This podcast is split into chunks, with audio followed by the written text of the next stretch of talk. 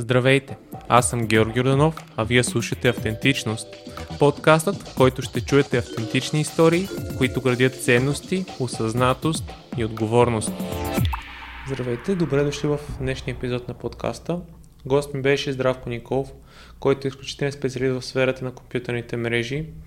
Той е един от съоснователите на първия дейта център у нас, 3DC, и в момента е генерален директор на Equinix България. За мен беше изключително удоволствие да си поговоря с него. И преди да преминем към епизода, искам да ви помоля да се абонирате за канала в YouTube, да оставите коментар, да, да ме подкрепите в Patreon, защото така ще, така ще успя да развием още, още и още канала.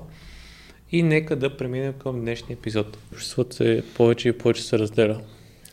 Ами, от една страна, в интерес на истината, аз си мисля, че не разделение има и то разделението е по-скоро на, на хора, които живеят а, по новия начин в новия свят, а, пътуват, а, продават продукта си навън, работят с международни компании, а, въобще изкарват достатъчно много, за да имат а, поне те, ако не те, поне децата им някакво свестно образование и така нататък. И у нея, които всъщност съвсем се пък марганализират и нямат никакъв шанс а, да се впишат в, а, при новите условия, които стават без образование, без а, свестна професия, без а, този международен опит и, и този начин да могат да видят навън какво става. Така че а, това, е, това е сериозното разделение. Иначе аз си мисля, че в политически план чак такова разделение няма. Просто има такива, дето правят кинти чрез а, корупция, има такива, които им се дразнат. Нали? Всичко останало е нали, съвсем как да кажа, вреда на нещата. В политически план, в, в световен мащаб, според мен, има един много голям проблем, че а, партия по дефиниция означава някаква част от обществото. Нали, има, примерно, едно време има част на индустриалците, нали, които по-скоро са били представени от някакви консервативни а, партии, част на земеделците, част на а, а, да, да знам, адвокатите или на някакви други там прослои, които всеки един се бори да има някакво представителство политическо, с което да се прекарват интересите на неговото съсловие. И всъщност последните 20 на години супер мощно, не само в България, въобще по света, партиите станали абсолютно универсални всеядни. На няколко места само има някакви изключения. И останалите са просто те искат да бъдат партия, която привлича и умните, и глупавите, и бедните, и богатите, и образованите, и науките, и селените, и гражданите. И, което съответно ги прави до такива ни субекти, в които нормалният съвременен човек ги поглежда и казва, нали, че то няма нищо специфично мое в това, което вие правите. Нали. Вие обещавате, всичките сте а, либерално-центристки, а, всичките нали, сте популисти, всичките приказвате някакви сладки лакърди, които трябва да се харесат на всички. Нали. И всъщност разликата е единствено в а, оперативните ви способности да, да, се възползвате и да упражнявате властта и а, по това как се казвате, нищо друго. И, и реално погледнато, това е основният отлив, според мен, на българите от политиката, който е опасен за нашето общество. Защото просто хората гледат и викат ми, това ли са нашите социалисти? Нали? Тия, дето докараха а, невиждани, нечувани лихви, за да овладяват невиждани, нечухвани инфлации, тези, които въведоха плоския данък, тези, които а, извършиха най-контраверсните а, операции в областта на приватизацията. И това ли са нашите социалисти? Не? Това е всичко контрасоциалистическо, както и да го погледнеш. По дефиниция, просто с, с техните си дела, тия хора бяха най-дясно управляващите. Нали? Оставяме на страна приказките, нали, за които трябва да минават там за бабите, нали, за пенсиите, за безплатния ток и така нататък.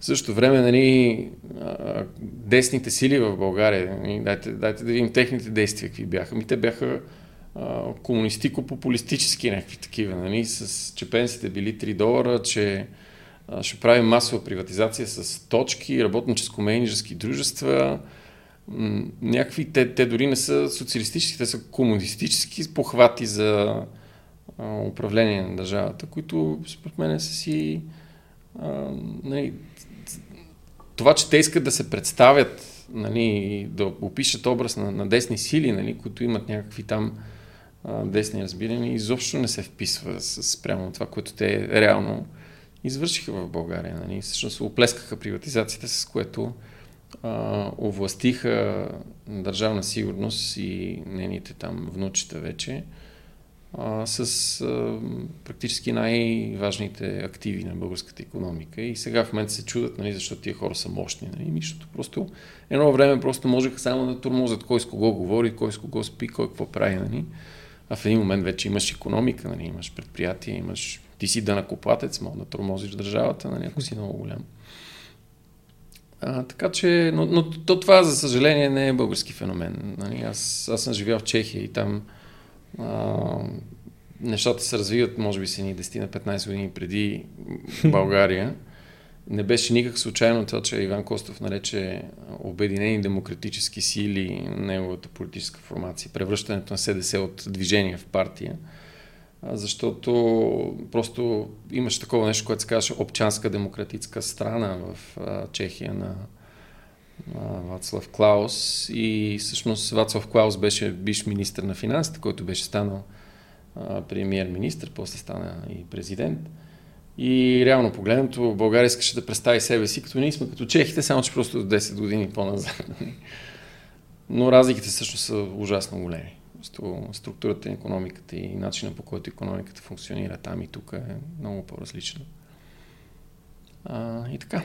Да, ние влезахме в началото с, с политика. А, здравко, е, едно от нещата, които искам така, и те поканих днес, аз последно време си помних, в, като бях в 11 клас в училище, което и, и аз съм завършил и ти завършил от ТУЕС, как ти ни изнасяше Даже не знам, нали, лекции, презентации, просто веднъж дойде и ни говори.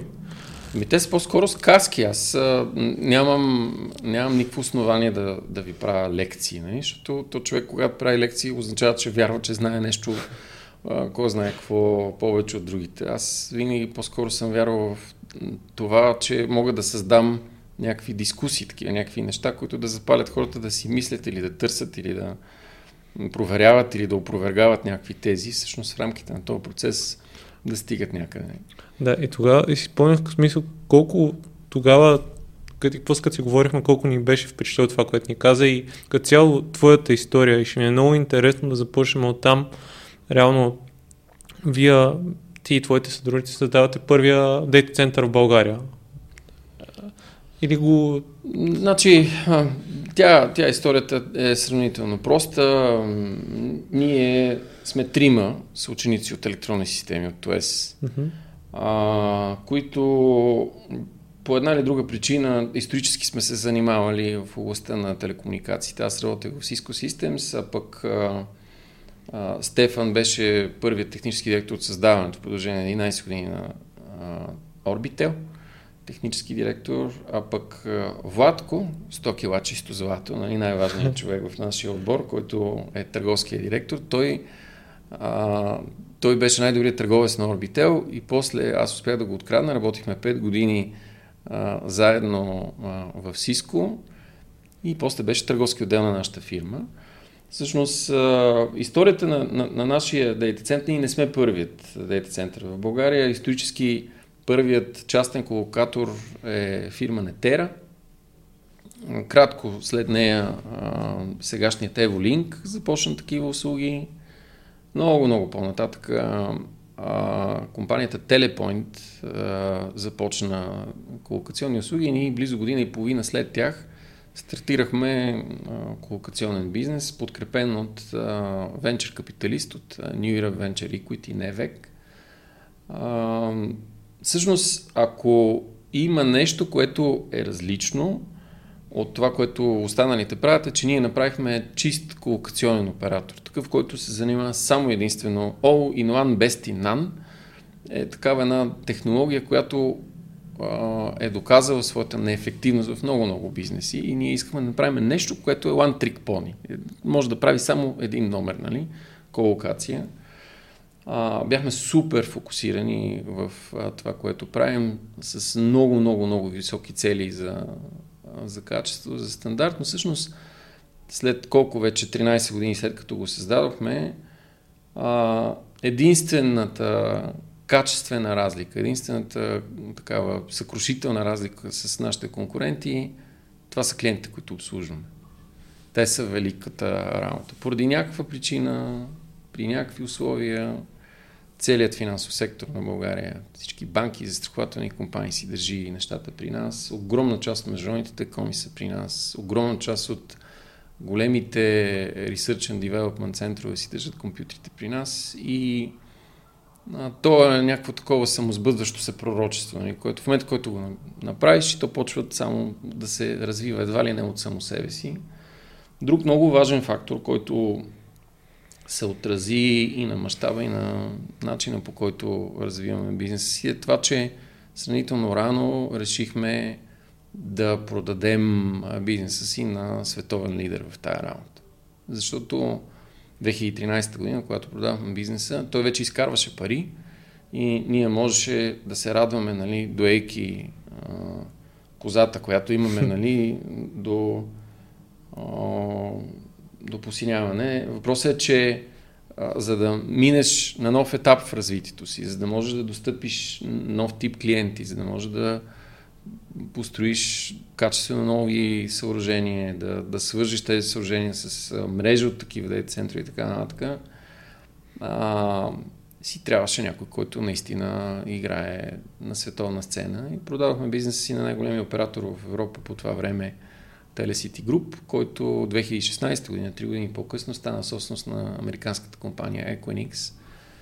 А, и ние сме част от Equinix и до ден днешен. Но пак, нали, каквото и да се е случило от тогава нататъка, всъщност най-най-най-най-най-голямото предимство, което сме имали през цялото време, това са клиентите ни и хората, които работят за нас. Те са, много е странно, а, млади момчета, имаме и дами, но те са така, как да кажа, само малка част от нашия екип – но, но хора, които обикновено идват на сравнително много млада възраст, а сега вече са такива мъжаги, нали, с семейства, с деца, с апартаменти, с нали, ангажименти, още просто виждаш как бизнеса ни се развива и те, тези хора паралелно а, са успешни във всяко нещо, което правят. Така че това са двете неща, с които най-много се гордеем. Естествено, нали, можем да говорим за всякакви технологични там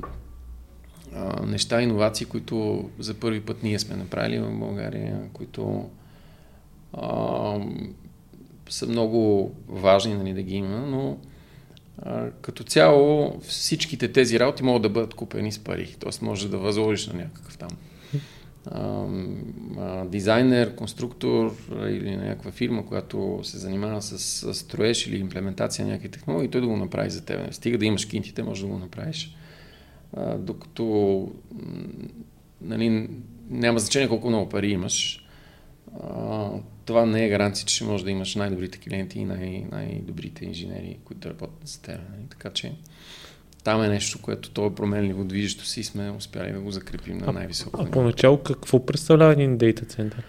Ами, а, този, този бизнес той стартира от а, едно решение на американското правителство за така наречената телеком дерегулация а, решават да разцепят американската компания AT&T, която а, е била в онзи момент от времето си абсолютно непоклатима и непобедима на най-големия телекомуникационен пазар към този момент. А, тя е правила операционните системи, тя е правила телефонните централи, тя е правила телефонните апарати, тя е измислила стандартите, тя се занимава с продажба, с маркетинга, с купаенето, полагането на кабели, строежа на сгради. Въобще AT&T, нали, като започва, че Александър Бел е създателя на телефона, нали, и то още след това, когато ние сме се освобождали от турско робство, той се интересува човека с електрически комуникации. а, до, до наши дни включително е компания, която е дала страшно много на света. А, просто е измислила и е направила и е въвела неща. Нали? Не само Unix, не само езика си, не само купища неща в а, телеком а, индустрията, но в един момент е станала плашещо голяма, плашещо тромава и затрудняваща и забавяща развитието на ключови а, неща в а, телеком света и американското правителство първо решава да я раздели на 4, а, после решава да даде възможност на альтернативни оператори да използват нейните съоръжения, за да си слагат оборудване, което се нарича колокация. Т.е. в къщата на AT&T да може да отидеш и сложиш твое оборудване и да обслужваш от там клиенти, които са закачени на AT&T. А много по-късно достигат и до Bitstream и всякакви други такива а, неща, с които всъщност ти караш така начиния на английски се казва incumbent, т.е. този традиционни основния телеком, да дава възможност на альтернативни оператори да се конкурират с него и да се конкурират помежду си при равни други условия. А, ние като колокатор всъщност възникнахме на този пазар а, като място, което осигурява безупречно електрозахранване, изключително надежна и много прецизна климатизация, а, много добре измислен контрол на достъпа, т.е. физически нали, човек хем да може лесно да влезне вътре в самото съоръжение, хем да не може човек, който не трябва да влиза вътре да влезне. А, успяхме да фокусираме в себе си огромно количество от а, трафика, който тече към Турция и Близкия изток на картата на България. Не случайно София е по-голям телекомуникационен хъб от Мадрид с 15,5 терабита трафик преминаваш през територията на България. Огромна част от този трафик преминава през София и огромна част пък от този трафик преминава през нас.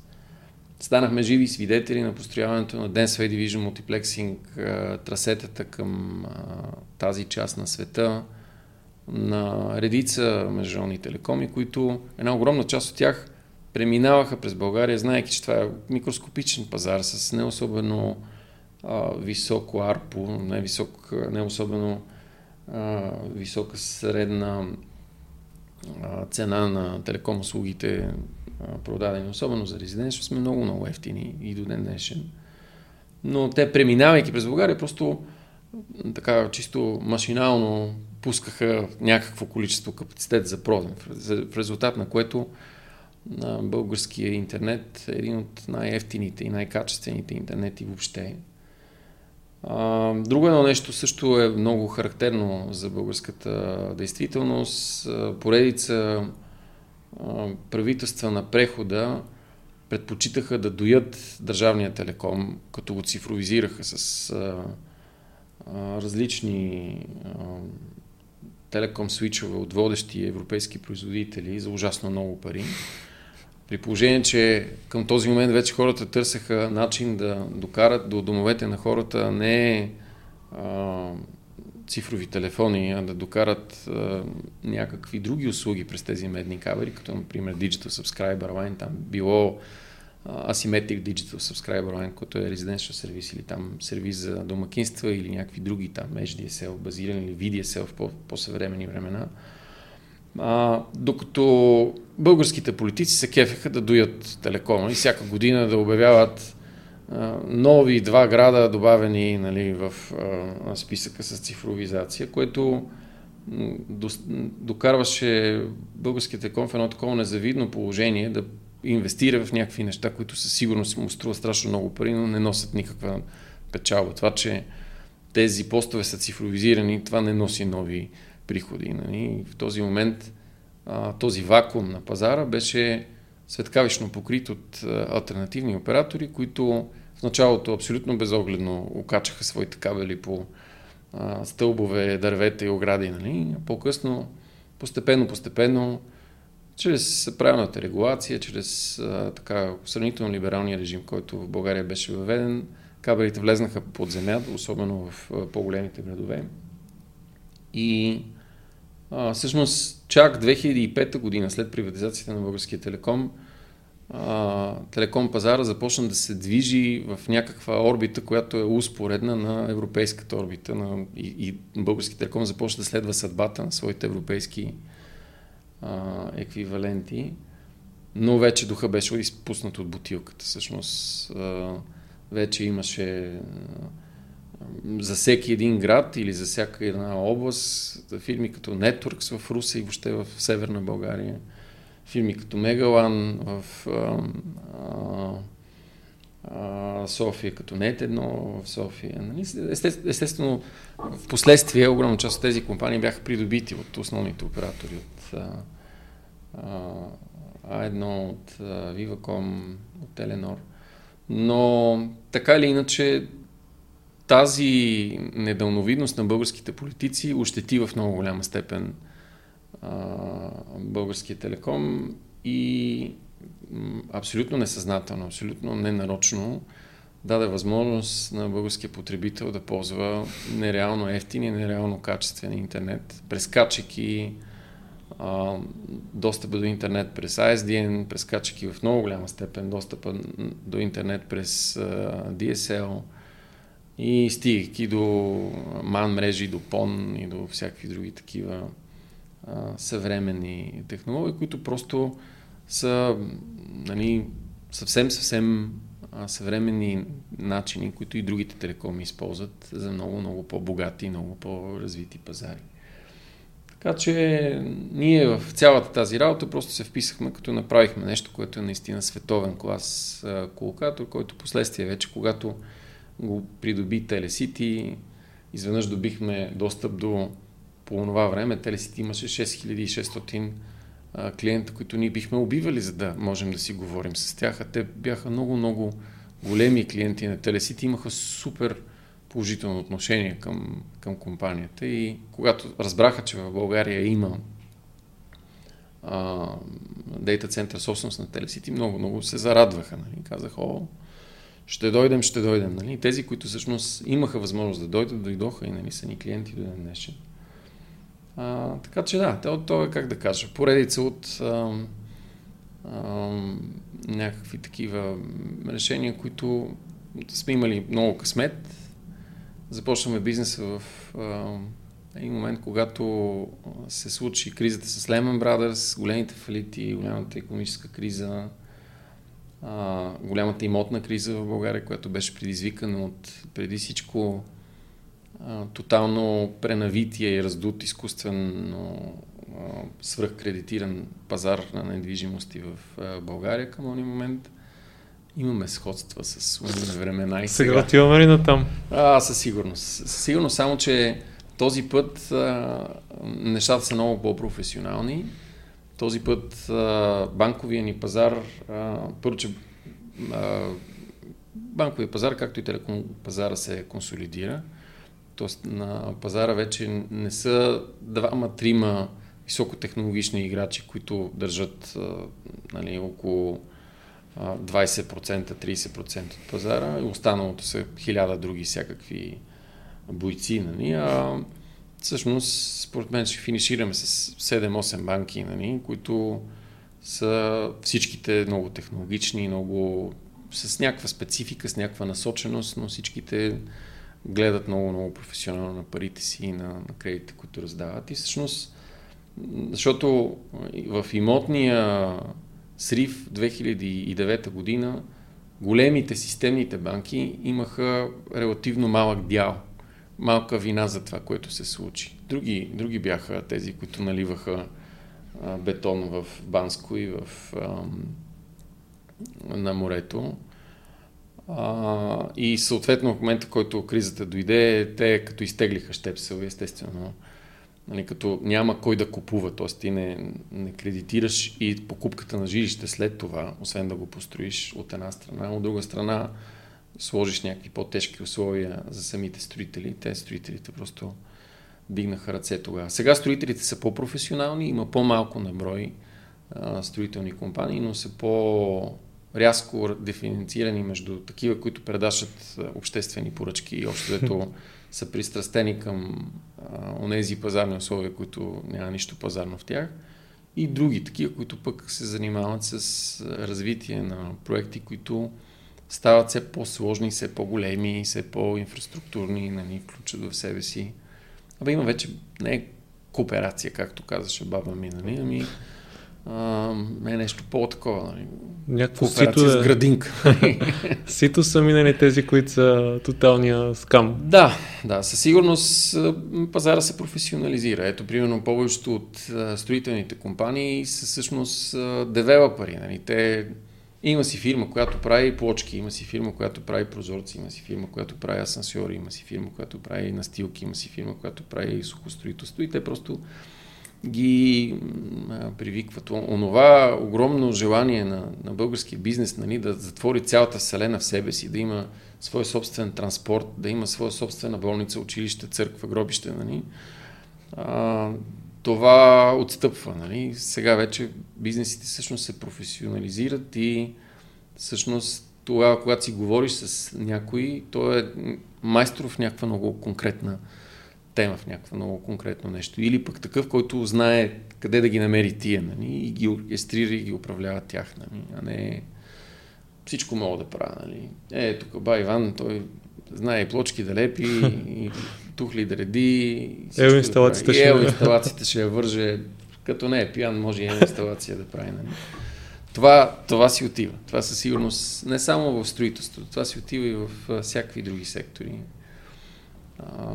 които са важни за, за държавата. Аз съм супер горд и супер обнадежден, защото вече 6-7 милиарда от българското GDP, български брутен вътрешен продукт, се прави от IT компании и телеком компании. И те на тия, освен да им даш токи и интернет, нищо друго не им трябва. Всъщност това, което спира развитието на този сектор е наличието на достатъчно много хора, които да имат квалификации. Защото огромна част от онези, които са пробвали, много им е харесало. Нали? Биха отвоили, отруили тяхното присъствие в България.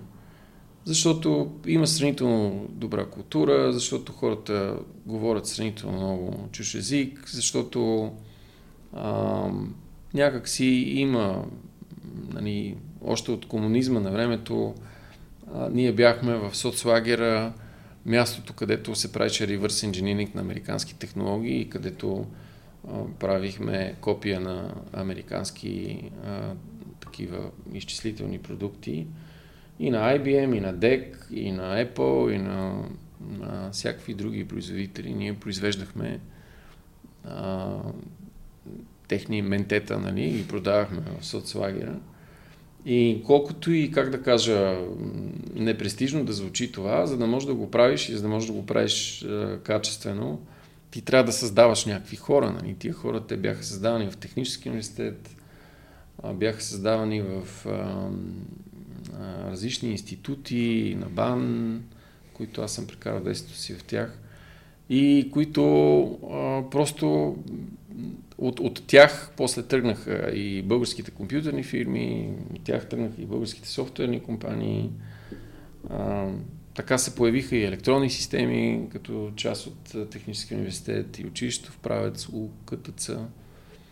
А, и освен това имахме хубави и продължаваме да имаме прекрасни математически гимназии в Кърджали, на, много други места, които всъщност подготвят в Бургаз, в Просто такива прекрасни, прекрасни групи от хора, които си остават нали, асет, който може да бъде обучен, който може да бъде развит и точно това и става. Всъщност, ако в началото тези големи компании дойдоха за да правят на английски се казва Business Process Outsourcing, BPO, като примерно HP направи такъв център, нали, с който поддържа бизнеси в чужбина, така наречени Global, Global Delivery Center, нали, то по-късно в България навлезнаха а, нали, компании, които, а, които направиха това, което направи SAP, системен апликационен продуктен, направи огромен R&D център, който се занимава с много сериозни неща в България. А, VMware а, имат огромно R&D звено тук в България. Bosch откриха свой център. IBM имат а, много интересно нещо. Нали. Всъщност има много видове IBM в България. Нали. Това е а, също интересно. И всъщност а, а, Прогрес купиха за четвърт милиард българска софтуерна компания, пак от а, наши съученици. И, и всъщност а, това е повод за много сериозна гордост, защото а, това не се влияе особено много от политическата среда и от а, ГЕРБ, и от а, антиподите на ГЕРБ, и от държавна сигурност, и от всичко останало, и най-вече от ДПС. То, то съществува в някаква паралелна реалност. Нали? Всъщност единствено пътищата, където а, караме из града, са единственото, което споделяме с, а, с останалия свят. Нали? Реално погледнато, децата ни ходят на други места на училище, ходим на други доктори, правим всичко друго. Нали? Като си мислим, че всичко е наред. Всъщност не е наред. Нали? Обществото ни е разединено и всъщност а, трябва да работим за това да се сложи системата за правораздаване и правосъдие в ред, да навлезнат големи инвеститори в нашата економика. Някои от завладяните отрасли като енергетика, като транспорт да бъдат споделени или да бъдат по някакъв начин разумно регулирани, така че те да не представляват опасност и пречка за foreign direct investment в държавата или там за чуждестранното инвестиране в българската економика. И тогава нещата ще тръгнат много, много рязко напред и нагоре. Ние онзи ден се смяхме с технически директор Стефан Стефанов на нашата фирма, тъй като той има изключително такъв богат и технологичен опит и око за нещата, които се случват в България. И той се чудеше защо а, Чехия, която е изключително развита държава спрямо нас, има само няколко изключително високи примера, такива много, много качествени примери за чешки софтуер, но някакъв супер строго специализиран и другото, просто те не съществуват на картата. И аз му казах, ми, то причината, че просто чехите са ужасно добри инженери, нали, много, много са добри в производството, в правенето на неща в фабрики с комин, нали, и поради тази причина когато си а, чешко момче или чешко момиче и знаеш да рисуваш с AutoCAD или с някакъв друг там а, CAD и тя те засмуква индустрията и ти си живееш добре, нали, си имаш работа и се развиваш и построяваш живота си на, на тая база. Нали. тук в България при положение, че нали, просто много малко са местата, или поне бяха много малко местата, в които ам, нали, имахме такъв ръст и так, такива възможности пред нас, IT всъщност за много дълъг период от време беше единствената област, в която всъщност ако се научиш на тия неща и можеш да живееш супер добре и да живееш се едно си в, в чужбина. Друг такъв отрасъл, който тайно се развива, а, но има прекрасни примери, прекрасни успехи, аз истински много се радвам, е автомобилната индустрия. А, много са факторите, много са причините. Ситуацията в политическата ситуация в Турция, нестабилността в тяхната економика, а те са много голям производител на части за автомобили, а, накара големи производители на автомобилни части в а, Европа да погледнат на чувствително по-малка държава, с чувствително по-малка економика, с много, много по-малко население, но пък част от Европейския съюз с стабилна валута, член на НАТО, т.е. Нали, някакси политически все пак в някакъв, някакви разумни а, граници а, развиваща се и това донесе до, до, до, момент, който в момента автомобилната индустрия прави повече от 7 милиарда лева а, оборот на година. И има много стабилен ръст. И проектите, които се задават и които президент Плевнелиев и автомобилния клъстер и разни други а, такива доброжелатели на този процес а, са много, много, много активно включени. И ние някакси хем си другаруваме с тях, а, хем а, им завиждаме, хем им се радваме, още от всичко по-малко. Нали? Но това е нещо, което а, ние сме много щастливи да го, да го видим, че се случва. Много бих се надявал, много бих се радвал, ако така седяха нещата и с още поне пет други индустрии в България. Тогава вече а, нещата с а, образованието ще да се по съвсем друг начин, пазара на труда всъщност ще да е съвсем по-различен. Тогава нещата с здравеопазването ще са по друг начин, защото тези компании по някакъв такъв естествен начин, когато станат достатъчно големи, започват да мъкнат със себе си разни здравни фондове и нали, начинът за финансиране постепенно, постепенно ще, ще премине и ще се оформи като нещо, което широко в Европа го има. Няма да е този безумен устрем да вземем монопола на здравната каса нали, и да ролираме в абсолютно всички здравни бизнеси. Нали, като вземем властта и да овладеем здравната каса и да овладеем там един грандиозен ресурс, който се събира всяка година.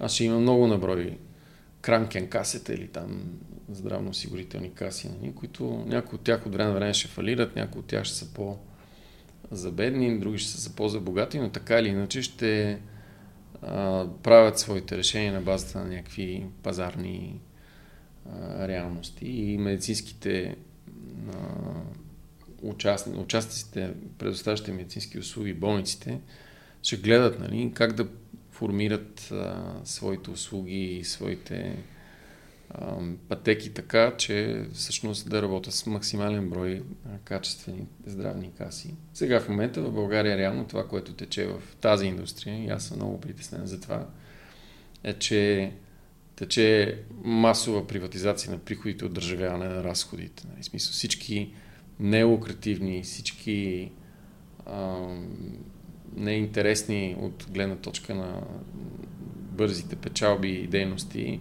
са оставани на общинските и на държавните болници. А всичко, от което може да се изкара 5 лева, нали? като почнем от кардиологията, естетическата хирургия, денталната медицина, травматологията.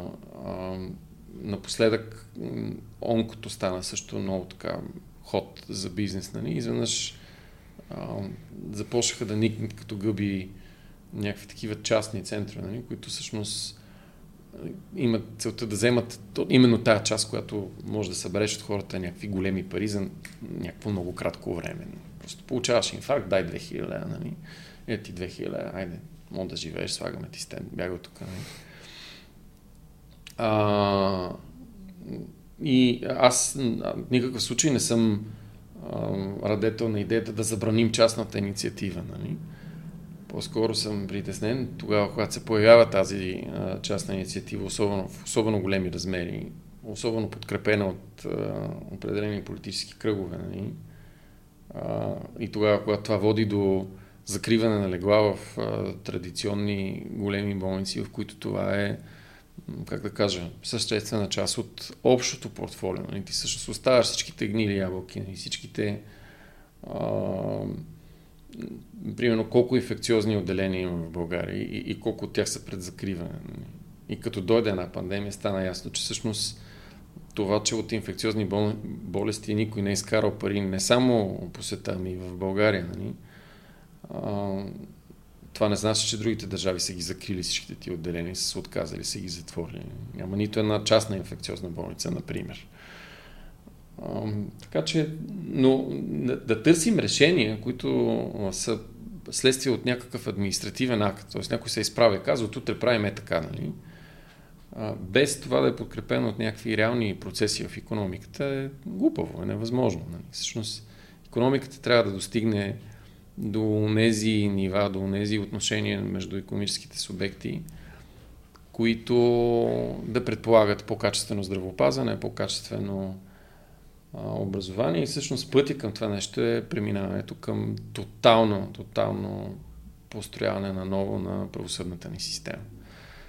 Нали, това, че нали, всеки един българин, като го питаш, може да се сети за някой негов приятел или роднина, нали, който е бил обект на репресии от страна на българската прокуратура а, с цел да бъде склонен да прави едно или друго нещо, без да е има някакви реални а, условия за това, е много притеснителен факт. Това, че практически няма българин, който не може да даде пример за отказ от правосъдие от страна на българския съд с протакането с десетилетия на някакви тривиални казуси, кара хората да търсят решение на проблемите си на улицата, нали? А не оплаквайки се, където трябва да се оплачат нормално. А, и това, на това трябва да се сложи край. Просто стигнало е до момент, в който или те, или, а, или ние. Нали? И, и, и със сигурност няма да стане а, с някакви кресливи действия, по-скоро с много настойчиви, много внимателни, а, много добре обмислени ходове по демонтирането на този модел. С Висши съдебен съвет, с а, тоталната комунистическа, тотално иерархична, тотално неконтролируема прокуратура в България, с а, а, е, е, голяма реформа в областта на разделението на съдилищата, защото има съдилища, които са зверски претоварени, има и такива, които според мен са научили всички видове плетки, защото освен да плетат чорапи и ръкавици нали, по, и половери по цял ден, нищо друго не правят. Нали. И да се надяват да бъдат командировани някъде на временно място, за да бъдат послушни нали, пак от същите тези а, задколисни играчи в а, българското правосъдие. Така че това на дневен ред, така като гледам, а, не съм щастлив от какво става по изборите и аз участвам там, вълнувам се, но имам надежда поне, че за първи път а, може би нещо ще се случи, може би ще се тури край, защото някой от България с идването на ГЕП на власт направи остър завой от тотално изкуствените и грандиозни а, харчения в областта на IT на българската държава към големи инфраструктурни харчения по отношение на пътната инфраструктура, на, дори на железопътна и на, на всякакви други неща. Аз не казвам, че е лошо. Разликата е, че за едно, зад едното седяха европейски пари, а за другото седеше български национален бюджет, нали, който за IT стига, нали, но за магистрали изобщо не беше достатъчен докато след 2009 година всъщност имаше огромен, огромно количество а, финансов ресурс, който особено напоследък вече се разпределя по някакъв тотално безобразен начин. В смисъл, че на това трябва да се сложи край. То трябва да се сложи край веднага, защото иначе а, хора като теб просто а, дори не е необходимо да правят кой знае колко много с личната карта, дето коментирахме, с самолета, знаете чуш език и хайде, чао, нали. Тогава няма да плащате данъци, няма да плащате осигуровки, кой ще гледа бабите ви, кой ще ги лекува, кой ще им плаща пенсии, нали. Това е сериозен проблем. Да, и, и според теб, така като се слушам, реално бизнеса ли и економиката могат да задвижат колелото и оттам да тръгнат другите отрасли или по-скоро е концентрирано това да се тръгне от съдебната реформа у нас? Не, съдебната реформа е, е точка номер едно. За да можем, за да може а, Значи, нека почнем от там. България е държава, която няма никакви природни ресурси. Окей? Okay? Нямаме, нямаме злато, слава Богу, нямаме нефт. А, нямаме някакви такива неща, с които някакви хора могат да се окупаят, нали, да накопат някакви диаманти и с парите, които изкарват от тях, да могат да си купат политическо представителство, което да, да векува. Даже да имат две-три гарнитури, които време на време не ги сменят, нали? но те да са...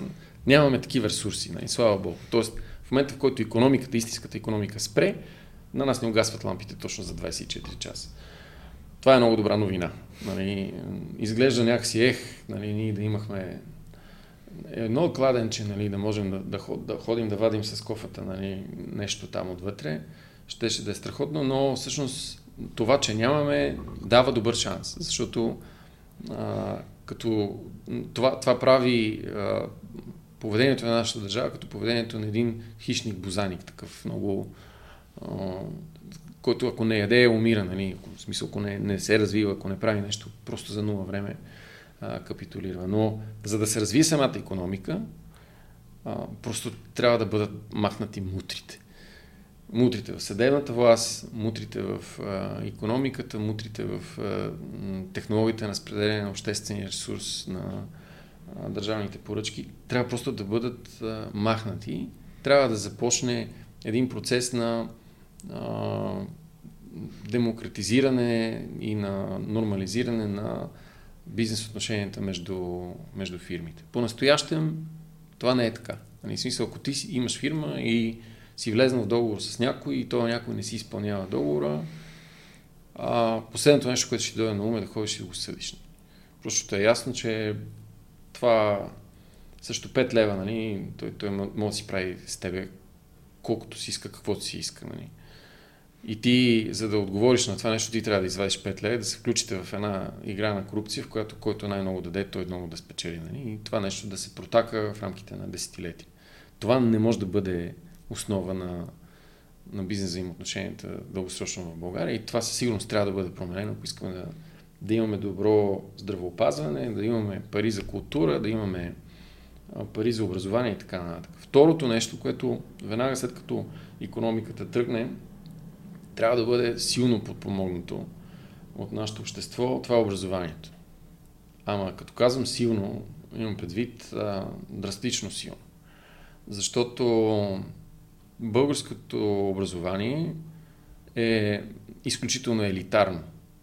То, ако нали, ти си все още млад и предполагам нямаш папета, нали, но ако седнеш и отвориш букварчето на детето си един ден нали, и видиш вътре един изключително висок стил. Е, декларативен такъв, без много много обяснение. Просто това е така, това е така. Нали? Ако видиш а, стръмността на знанията, които се очаква едно 8, 9, 10 годишно дете да придобива в областта на български език, на математиката и по-късно вече се взимат мерки децата да бъдат отвратени от всичко, нали? от физика, от химия, от биология, от... просто тотално, масово, навсякъде. Нали? Ти, ти в момента, в който успееш да пречупиш едно дете на 14-15 години, че то е тъпо, нали? че то като се огледа около себе си, види, че и Гошо, и Пешо, и Тошо, всички и те, и те са тъпи. Нали? И то казваме, то значи всъщност може би науката е тъпа. Нали? И, и вече оттам нататък няма проблем. Нали? Не знам защо това е така. Не знам, може би, пример давам, моите деца ходят в едно немско училище и там те имат един предмет, който се казва Mensch Natur und Kultur. Все едно, не да знам, човекознание, някакво такова. Нали? Mm-hmm. И вътре а, а, се започва с устройство на велосипеда, да речем, което е едно дете, първи клас, според мен е много по-интересно. Нали? Разказват за континентите, за това, че има черни, жълти, бели хора, най-различни. Разказват за светофара, за зебрата, за всякакви такива неща. Нали? Български еквивалент се казва човек и общество. На същата възраст е една ето такава книжка с черно-бели картинки, не мога познаеш какво има снимано на тях. Започва се от а, Хан Аспарух, 681 години се свършва с Гоци. За една година едно супер мъничко детенце, всъщност ти му даваш цялата история на България, която аз съм човек, който много обича историята. Баща ми много го пости, много, супер много разбираше от история, брат ми също супер много се интересува и така съм израснал в такава mm-hmm. среда, където историята е била много приятна, много допустима тема. И покрай тях, и покрай приятелите си, и покрай друго, така съм виждал какво значи история. Имам представа. Имам ужасно много литература у нас, някои от тях дори съм а, се присташавал да прочета. Еми, господи, нали, вътре, примерно, в един е такъв абзац има трима цара, нали, дето са управлявали по 20-30 години всеки. Нали, и някои от тия царе, примерно двама от тях бяха в едно изречение, такова, доста по-дългичко, нали, ама и това дете ти какво, какво, като му кажеш това нещо и той какво, в крайна сметка, какво ще запомни от това? Нали, аз чета, чета и не, не мога да разбера на кое, кое за кой се отнася. Нали, дъщеря ми на времето голямата беше попитала, след като там беше получил поредната си тъпа оценка нали, по, на човек и общество, беше ме попитала какви са тия болярите. Нали. Аз много се възмутих и казах, е, седни си прочети, нали, пък тогава идви тук да ме питаш. И то детето ти там чете нещо, прави. След като ти е да пита майка си, аз много се ядосах, нали, фанах учебника и го изчетох от кора до кора и вътре нямаше обяснение кои са болярите. Нали. Те там нали, вътре в самия урок mm-hmm. обясняват как болярите, нали, те решавали това, пък предлагали онова, пък цара правил не знам си какво си. Нали. И всъщност ти си даваш сметка, че това е едно изключително елитарно образование, което елитарно образование а, успява да отврати дечицата, което е изключително далече от техния бит и техния свят. Нали, аз не казвам а, и, нали, тези предмети да се нали, преподават по TikTok и по а, Instagram, нали, но при всички положения трябва да се а, взимат предвид а, всички неща, които са настъпили като промени в, в тези деца.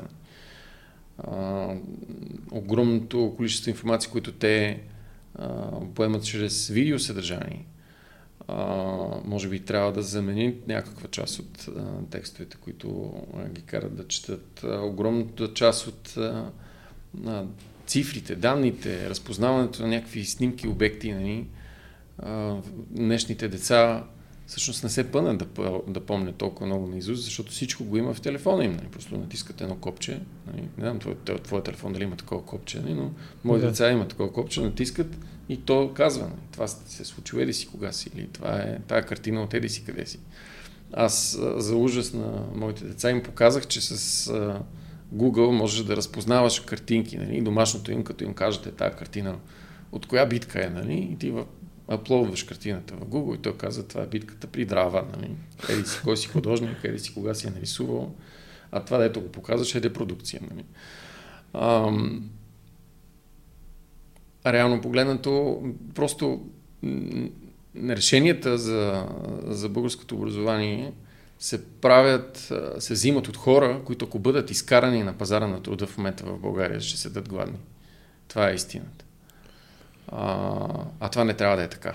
Всъщност пазара на труда в някаква степен трябва да влияе върху грамотността на, на хората и трябва Примерно аз имам наблюдение върху френската образователна система, тъй като на много близки мои приятели, децата им, а па и мои роднини, децата им учат в а, Виктор Юго, в френското училище София. Нали? Там всичко е на игра, всичко е на, на шега до доста голяма възраст. Защото всъщност идеята е, че толкова си могат децата на тази възраст. Не може просто да разчиташ, че те ще знаят сонорните съгласни в, във втори клас нали, и ще могат да а, разчитат а, и да правят а, редакции на текстове и да съобразяват кои а, съгласни се озвучават, защото са поставени пред звучни съгласни и кои съгласни се обезвучават, защото са след беззвучни. Нали? То, да го произведеш, да го, да го произнесеш самото нещо е абсурдно, камо ли пък да го знаеш тогава, когато си на 8, примерно. Това, това е невъзможно. Това е...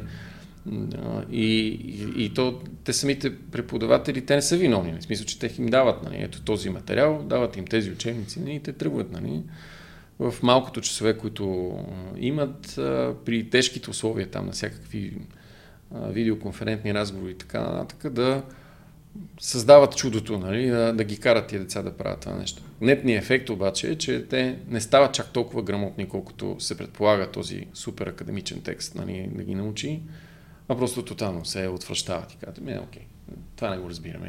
И явно така съм роден, нали, че няма да разбирам няма да разбираш така българския, няма да разбираш математиката, също ще стане с физиката, химията, биологията, историята и накрая ще ни се отдава само физическото и пеенето, нали, което и рисуването, което дори и това не е само сигурно.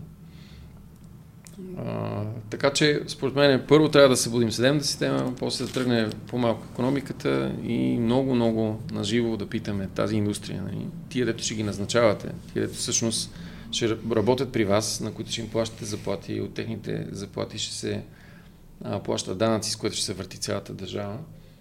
Какви трябва да бъдат? Нали? Какво трябва да умеят? Нали? И а, съответно нали, всеки ще дърпа чергата към себе си, но посоката трябва да е вярна. В момента е тотално грешно. Тотално... А нещо, което съм си мислил, според те в момента висшето ни образование много ли е раздуто? А, пократително много. Значи, висшето образование всъщност е раздуто до, до такава обидна степен, че човек, който е станал там на 17, 18, 19 години нали, вече трябва да се ориентира да учи някаква висша степен на образование, съвсем съвсем на сериозно а, би следвало да се оглежда да ходи някъде навън. Просто а, дори, дори и, и а, професии, които задължително трябва да се учи. Не, нали, не може да, да си посредствен. А, като медицината, да речеме, като някакси едно време а, да си доктор, да си адвокат, да си инженер, нали, това е било част от името. А сега аз съм инженер, ама ма е срам да кажа, че съм, защото а, толкова много други има, които също казват, че са инженери, а са толкова кухилейки, нищо не разбират, нали, че по-добре да мълчим по тази тема. И то така ще е с всички, които са завършили по мое време или след това. А, реално погледнато, много са причините заради това нещо. Първата и най-основната причина е, че България има изключително либерален а, процес и режим за регистриране на учебни заведения. В тези учебни заведения работят хора, които не са от индустрията. В никакъв случай. Нали? Или една огромна част от тях са такива, дето не са от индустрията, просто казано. И са такива някакви много-много изолирани. Благодарение на а, академичната автономия, благодарение на държавната политика, благодарение на, всякакви други там механизми. Нали? Тия хора са оставени всъщност да получават ни пари да си ги разделят нали, там по някакви субсидии, някакви програми, някакви неща. И всъщност тези пари тези програми единственото, което се мери е количеството студенти, които те имат. Те затова са готови да привлекат огромно количество хора и за да могат да го направят, обикновено това, което жертват е количество усилия, което е необходим човек да положи, за да вземе някаква научна степен и някакъв там ценз. И резултатът е пократителен. Просто има ние нали, сме все пак работодатели при нас се явяват какви не хора, нали, които твърдат за себе си какви не неща, нали, че знаят и могат. Но в един такъв приятелски разговор, защото ти ме познаваш, аз не съм някакъв а, такъв а, хищник и агресор, нали, но като седнем да си говорим за закон на Ом и закон на Кирхов и за някакви такива съвсем базови, елементарни неща. Нали. Ти твърдиш, че си инженер, нали, ти нямаш никаква представа как бягат тия работи. Става ясно, че всъщност тази диплома трябва да седи дълбоко някъде под дюшека, нали, да не се показва на никой. По-добре кажеш, че си примерно пееш много хубаво, или че рисуваш много добре, или че като малък, примерно, си спортувал нещо. Нали. Това е по-моден играм, отколкото да излъжеш по отношение на, на ценза си. Трудно е и всъщност няма как да не е трудно, защото от една страна дечицата виждат някакво супер елитарно образование, което не, е, не е някакси приятелски настроено към тях, от една страна. От друга страна, тръгнат нали, по дискотеките и по улиците и по още широкия свят и виждат кой кара готините коли, нали, кой ходи с готините мацки. Нали, ми, а, определено не ти деца завършили много високо образование, които много-много са се напъвали да учат. Нали. А, то е така и по белия свят. Нали. Край, крайна сметка а, има цели а, брандове и цели нали, моделни линии, които са за футболисти, които са за тенисисти, които са за нали, такива, дето не са, не са се спукали от учене. Нали. А, и всъщност топ в майнд на всяко едно дете, колко изкарва Меси и колко нали, пари изкарва от а, реклама Роналдо или някой друг там хубавец. А, а пък всъщност тя, истината е съвсем, съвсем друга, нали, че тия хора са жертвали младостта си, живота си, личния си живот.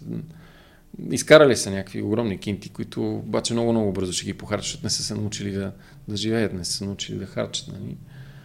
И всъщност те са едно на 100 милиона, едно на 1 милиард, нали, такива, дето успяват, нали, останалите просто само много се пънат и нищо не става от тях. И между другото аз на Last Dance, може би си огледал документалния филм за, за Джордан, който излезе миналата година да. и, и точно не се замислиш как тия световно известни звезди реално не, не могат да излезат, примерно както ние може да излезем на улицата. Да, да. Защото ако излезеш, хората те заливат. В смисъл, ти не можеш да направиш пет крачки. Така е, да. И ам, освен това, ам, то е много странно, нали, защото а, съвсем съзнателно групи, които се занимават с това да правят бизнес от тази работа, четкат егото на тези хора.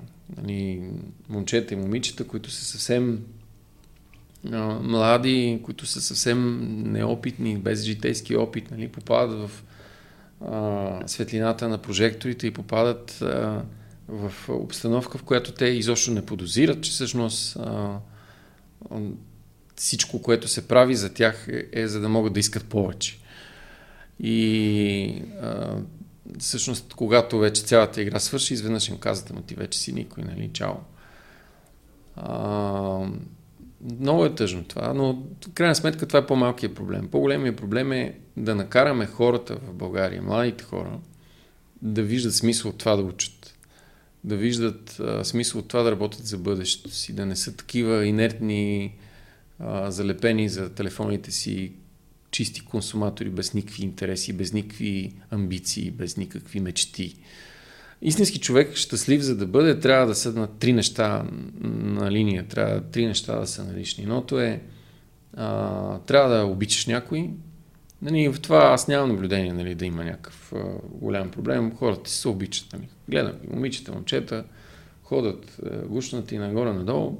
Добре. Нали. Второто нещо е да, да правиш нещо. Виж, в това съм много притеснен, защото има страшно много млади безделници. Такива, дето просто, просто нищо не правят. И третото, което е не по-малко важно от първите две, това е да се надяваш на нещо. Да се надяваш, че нещо ще стане. Нали? Ама нещо, което зависи от... Нали, ти правиш нещо и в резултат на това, дето ти го правиш, ще се случи нещо. А, там вече работата е пълна катастрофа. Тогава, когато се срещаме, аз, и аз съвсем, как да кажа, умишлено ходя сред млади хора, а, приказвам си с тях, закачвам се, правя се нали, на луд. И, и всъщност тази, тази част мене ми е най, най-притеснителна. Най- най-много а, нямам чувството, че голяма част от младежите, като си говоря с тях, нали, те някакви са, какво ще правиш, нали? Как, как виждаш себе си след две години, след пет години и отговорът е някакъв такъв много... Нали, те нашите мислят, не знам си какво, чакай, чакай, нали, ти си станал вече имаш повече брада от мен, нали, и вашите ще мислят. Нали. Това, това не, не, не може да е вярно. Нали. А, много, много съм притеснен в това отношение. И това, в това отношение се отличаваме ужасно много с другите европейски държави. Чехчетата, примерно, където аз живеех, а, всичко правеха с такъв невероятен ентусиазъм. А, нали, имах приятели, които ходеха на театър, други, които пееха в църковния хор трети, които играеха с мене тенис на маса, четвърти, които се занимаваха да плуват с някакви лодки в някакъв язовир. Нали. Хем, те нямат плавателни реки, такива големи, нали, хубави. А, като нали, които да стават за някакъв рафтинг или нещо друго. А, но, но с толкова ентусиазъм и толкова просто дълбоко убедени, че това е много важно нещо. Нали? И всъщност тогава, когато човек на млада възраст е имал някакви такива мечти и ги е следвал по този начин, а, после вече като стане голям човек, а, има много голяма вероятност този човек да, да може просто да смениш мечтата му с нещо друго нали? и той да продължи да прави важни, големи, хубави, важни и, и, и красиви неща за себе си и за обществото. Нали? А човек, който до, до 30-та си година нали, не е забил един пирон в, в стената и дето не е никакви мечти, никога не се опита да ги изпълни. Нали? Той не е задължително лош човек, нали? но той е човек, който не може да очакваш някакви, кой знае какви резултати от него. За мен, затова примерно е много важно, като дойде някой да кандидатства за работа при нас, да каже какво е работил докато е бил студент. А, това е страшно важно за мен.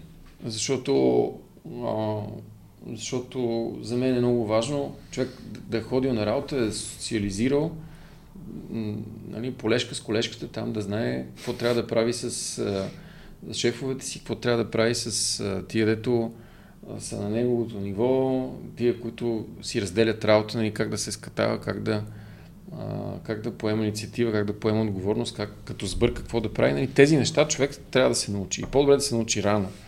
И затова е много важно нали, какво си работил докато си бил студент. Ако ми кажеш, че си работил при мама, нали, те ме гледаха, готвеха ми, гладеха ми, отопляваха и проветряваха сутрин. Нали. А пък аз само много учех, нали, виж какъв, каква отлична диплома имам. А, право, значи ти си такъв, дето може да учиш, нали, но а, всъщност, ако си вече станал и на такава на възраст, която трудно се учиш на нови номера, вероятно липсва житейски опит в някакви супер важни области, които при всички положения ще дотрябват. Нали?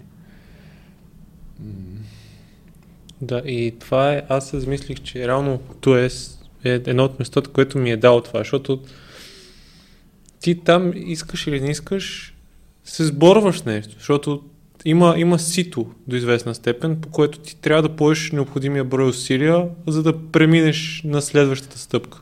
Тоест, аз много пъти съм се замислил каква е причината за негови успех, защото то не е нито някакво училище, което е било любимо на властта, напротив, политически то винаги е било обект на някакъв риск и на някакви проблеми, Особено на някакви разправи. пак. Ми, не само последните. Ами, едно време нямаше училище сграда, ходеше и се молеше, местеше, правеше, винаги имаше някакви временни решения, които бяха подчертано времени. Нали, най-накрая нали, този проблем някакси тръгне да се решава, но всъщност основното и най-хубавото на това училище е, че то стартира с един състав от университетски преподаватели, от асистенти, които дойдоха в училището и въведоха един изключително академичен дух. И ние, примерно в електронни системи, с тебе никога не е било толкова голям проблем да отсъстваш от училище или да не си написал домашното или някакви такива неща. Нали, никой чака толкова много. Горе-долу като в университета. В смисъл, да, да, окей, хубаво е да, да си там, хубаво е нали, да си подал домашното или всякакви други неща, нали, да, да го имаш, но не е края на света, ако не си. Нали. А, факта, че има около тебе, това е второто нещо, което всъщност, поне по мое време играеше много голяма роля, има около тебе някакви хора в тази област, където по принцип сте се събрали заради това в това училище. Има някакви, които са наистина много добри и може да се състезаваш с тях. А, е, е много интересно. Това е една такава среда, в която е ясно, че това е в спортно училище, но все едно отиваш и там въпрос е кой бяга най-бързо или кой е най-силен или кой най-хубаво се бие. Нали? Ам, нали, стана ли въпрос за тия неща, не е шега работа. Нали? В електронни системи също нещо. Значи, това е училище, което се занимава с комуникации или се занимава с писането на софтуер. А, и нали, окей, това учим, това правим, но освен това има и хора, които са отишли, защото искат да се занимават с това и е някаква там сравнително малка група от много, много, много надскочили времето си, надскочили годините си, които се състезават помежду си, които правят разни неща, нали, демонстрират и на друг колко са добри и всъщност ако искаш да си на нивото, трябва просто много да се пънеш. Ти да се пънеш. Нали, мога да ползваш помощ от а, преподавателите си, мога да ползваш помощ от когото искаш, нали, но а, така или иначе, ако, ако ще играеш, това е място, където наистина нещата могат сериозно да загрубеят. А, иначе по отношение и на, на база, и по отношение на маркетинг и по отношение на, как да кажа, връзката с технически университет, която хем технически университет а, а, нали е върховния орган при създаването на учебни програми, при а, организирането на всякакви... Да, е, дори, сега в момента, примерно, правят ремонт на училището и технически университет нали, се смили и даде стаи, където да се провеждат заниманията. И то не за месец, не за два, ами за години. Нали.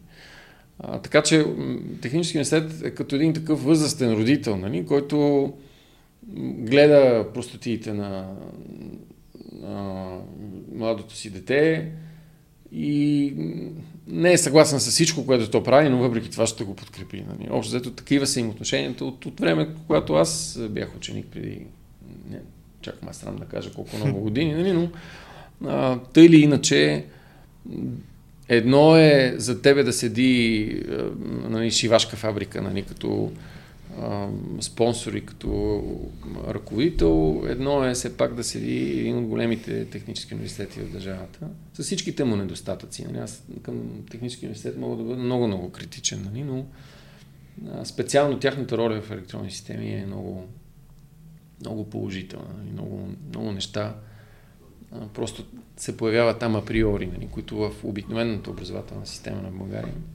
в средния клас ги няма ликвидирането на а, техникумите за мен беше супер груба грешка. И трансферирането на цялата образователна система до практически а, езикови гимназии, нали? защото езиковите гимназии обикновено а, произвеждат а, деца и таланти, които са нужни на държавата. Нали? Но не всички ще станем журналисти, не всички ще станем а, адвокати, нали, не всички нали, писането и четенето на български и на английски са достатъчни, за да можем да, да върви економиката ни напред. Трябва да правим различни неща. Трябва да има такива, които да знаят да карат влак. Трябва да има такива, дето да знаят да строят мостове. Нали. Трябва да има всякакви. Нали. Трябва да има и компютърни специалисти. Нали. Аз далеч не съм с мисълта, че това е най-важното на света, но нали, очевидно част от успеха на България последните години се дължи на такива високотехнологични отрасли. Така че сигурен съм, когато економиката тръгне да дърпа напред, тя ще повлече със себе си и другите три области от а, нашия живот, нали, културата, образованието и здравеопазването. Да, аз не мисля, като слушах рано, като точно влезах в Туес, аз съм от село, в смисъл от Лозен, но село до... Да. Знам го прекрасно, да. да. То си е София, в интерес на истината. Да, да. Но, но става дума, че аз бях горе-долу в позицията, че съм нали, до седми клас, съм пръв на село, общо взето без много да си полагам усилия, нещата ми се получат. И в един момент попадам в среда, в където в смисъл са хора, които са много над мене в този момент. Mm-hmm. И аз съм Ами... Време да се състезавам. Да, да, да. А, има, има много, в интерес на истината, в България има много училища, в които това състезателно начало е поставено много отдавна и, и то дава много добри резултати. Аз преди да уча в електронни системи, учих в Софийска математическа гимназия, където от коле брат ми е завършил там и нещата седат на много, много здрава основа. В смисъл, че Просто някак си така функционира цялото нещо, че място за посредствени хора сред преподавателите им много, много няма. Няма как. Просто ти сядаш в една зала и те всичките са вау.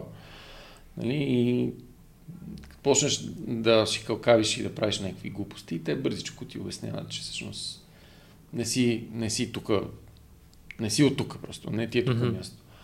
А, и такива, такива са много, много училища в България. Сега факт е, че има и прекрасни езикови гимназии, които имат много, много добри резултати в изучаването на езици, в изучаването на литератури и на всякакви други неща, но а, има някаква огромна бездна между това, което економиката и трябва и училищата, които всъщност продължават да вярват, че всъщност ето това е най-най-най-важно на света. А всъщност програмите и, и а, а, всичко, което се учи в българските училища, единствено и само са били а, отежнявани и свалени по-надолу като възраст. Тоест това, което ние едно време учихме, нали? сега в момента се учи една година, две години по-рано. Без да мога да разбера защо. Какъв е, какъв е смисъл? Пример ще ти дам. С моята любима наука, а, математиката, а, където за да завършиш българско средно образование е абсолютно задължително да си а, завършил курс по стереометрия. Това е една прекрасна наука, за пространствена математика, нали, която, която, за съжаление, само 3% от населението на света има пространствено мислене. Наистина може да си представи как може да се приложи теоремата за трите перпендикуляра. Нали, останалите обаче 97% това не значи, че са лоши хора. Просто нямат такова мислене. Нали. Могат, могат да, да бъдат много логични, могат да бъдат а, много пунктуални, могат да нали, правят какви ли не неща, но не могат да си го представят в 3D. Просто не могат. И ти поставяйки задължително условие хората да са завършили математика, за да могат да имат средно образование и слагайки стереометрит като задължителен елемент а, а, в курса по математика, всъщност обричаш на някакъв такъв нечестен компромис, на някакво нещо заметено под килима, нали, което за, не за двама, не за трима, за огромната част от хората трябва да е нашата несподелена тайна. Нали. А, друго нещо, което аз и през годините много съм роптал е науката заради самата наука. Нали. Има неща, които децата учат без да, да разбират защо. Без да могат да свържат нещата, които знаят в ам, ежедневието си. Поради тази причина те ги научават, представят си и ги забравят. Ам, нали, дори, дори и в науки, които са много-много лесни да бъдат, ам, как да кажа, обяснени с нещата от, от бита и от ежедневието ни, Просто някакси ние и като родители, и като преподаватели никога не, не намираме за нужно. Нали? Някакси изглежда много, много дилетантско, много хобаджийско, много занаячийско, нали? да обясня, обясняваш на децата, че готварската сол е натриев хлорид, нали? и че алкохол е основа и че нали, е то много ясно. Нали? Ами не, не е много ясно. Нали, ако, ако, едно, ако един човек дойде при мен и кандидатства за работа и каже, че е инженер, нали, извади диплома и а, се похвали кафе, нали, отличник, и не знае, че алкохол е основа, той не може да работи за мен. Това означава, че той, той е посредствен. Той, той е вземал някакъв документ, с който се фука и който показва, който всъщност е парван, който крие всъщност неговата технологична неподготвеност. Нали. А, и, и, и това нещо не трябва да го допускаме, посредствеността. Нали. Защото аз много, много повече бих се радвал да бъда обслужван и да работя с някакви хора, които имат някаква скромна титла, но седат зад нея изцяло а, вместо да говоря с някакви много такива лачени и много надути нали, спецове, които всъщност са яката инфлирани нали, по отношение на знаете си. А, и а, то, обаче това индустрията си го решава. В крайна сметка ти сядаш, проверяваш ги тия хора, виждаш, че нищо не става от тях нали, като специалисти и колкото и да ти размахват каквито и да било дипломи, казваш, бе, пичове, за да работите за нас, ще се наложи да минете през едни курсове за техническо ограмотяване. И там, там им преподават някакви съвсем елементарни неща. Нали? Прави едно, прави две, прави три. И всъщност ги връщат някъде в реалността и после с, с течение на работата някакси и нещата продължават. Но всичките тия, това, това не струва 5 години нали? от живота ти за висше образование. Никакъв случай.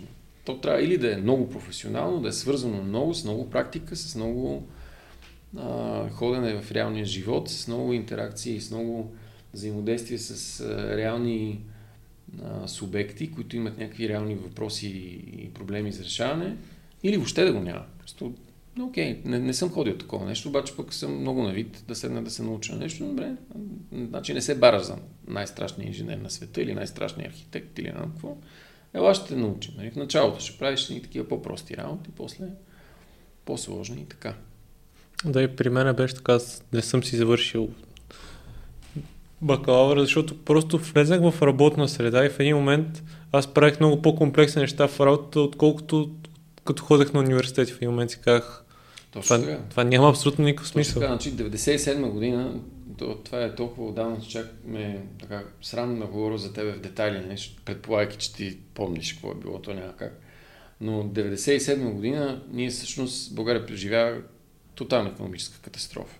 Просто попаднахме там в една много глупава ситуация геополитически, нали, където а, Европа и Штатите искаха да сменят режима в, в Сърбия, който всъщност създаваше купища конфликти, войни, кръвопролити и така нататък. И а, за да може да бъде сменен този режим, трябваше да бъдат махнати всички правителства, които а, се управляваха от а, Русия и от а, нали, Стария ред, включително и българското. И това стана с грандиозна економическа криза. Просто наистина потрясаващо. Аз тогава бях студент, 94-та, 5-та, 6-та година и просто като стегна кризата 96-та година и когато Българската социалистическа партия се събираше на пленум, за да определи курса на долара нали, за, за утре, нали, аз просто като го видях това нещо, какво не, аз трябва да се махнал тук панически и с трима от най-добрите си приятели заминах за Чехия.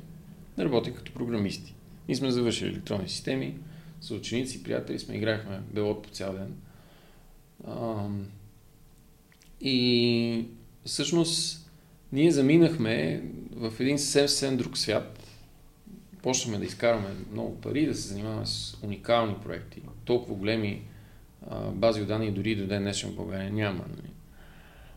Няма нито една фирма в България, която да има 9,6 милиона контракта, нали? от които огромна част от тях да са живи такива, да се извършват някакви операции по тях. Нали?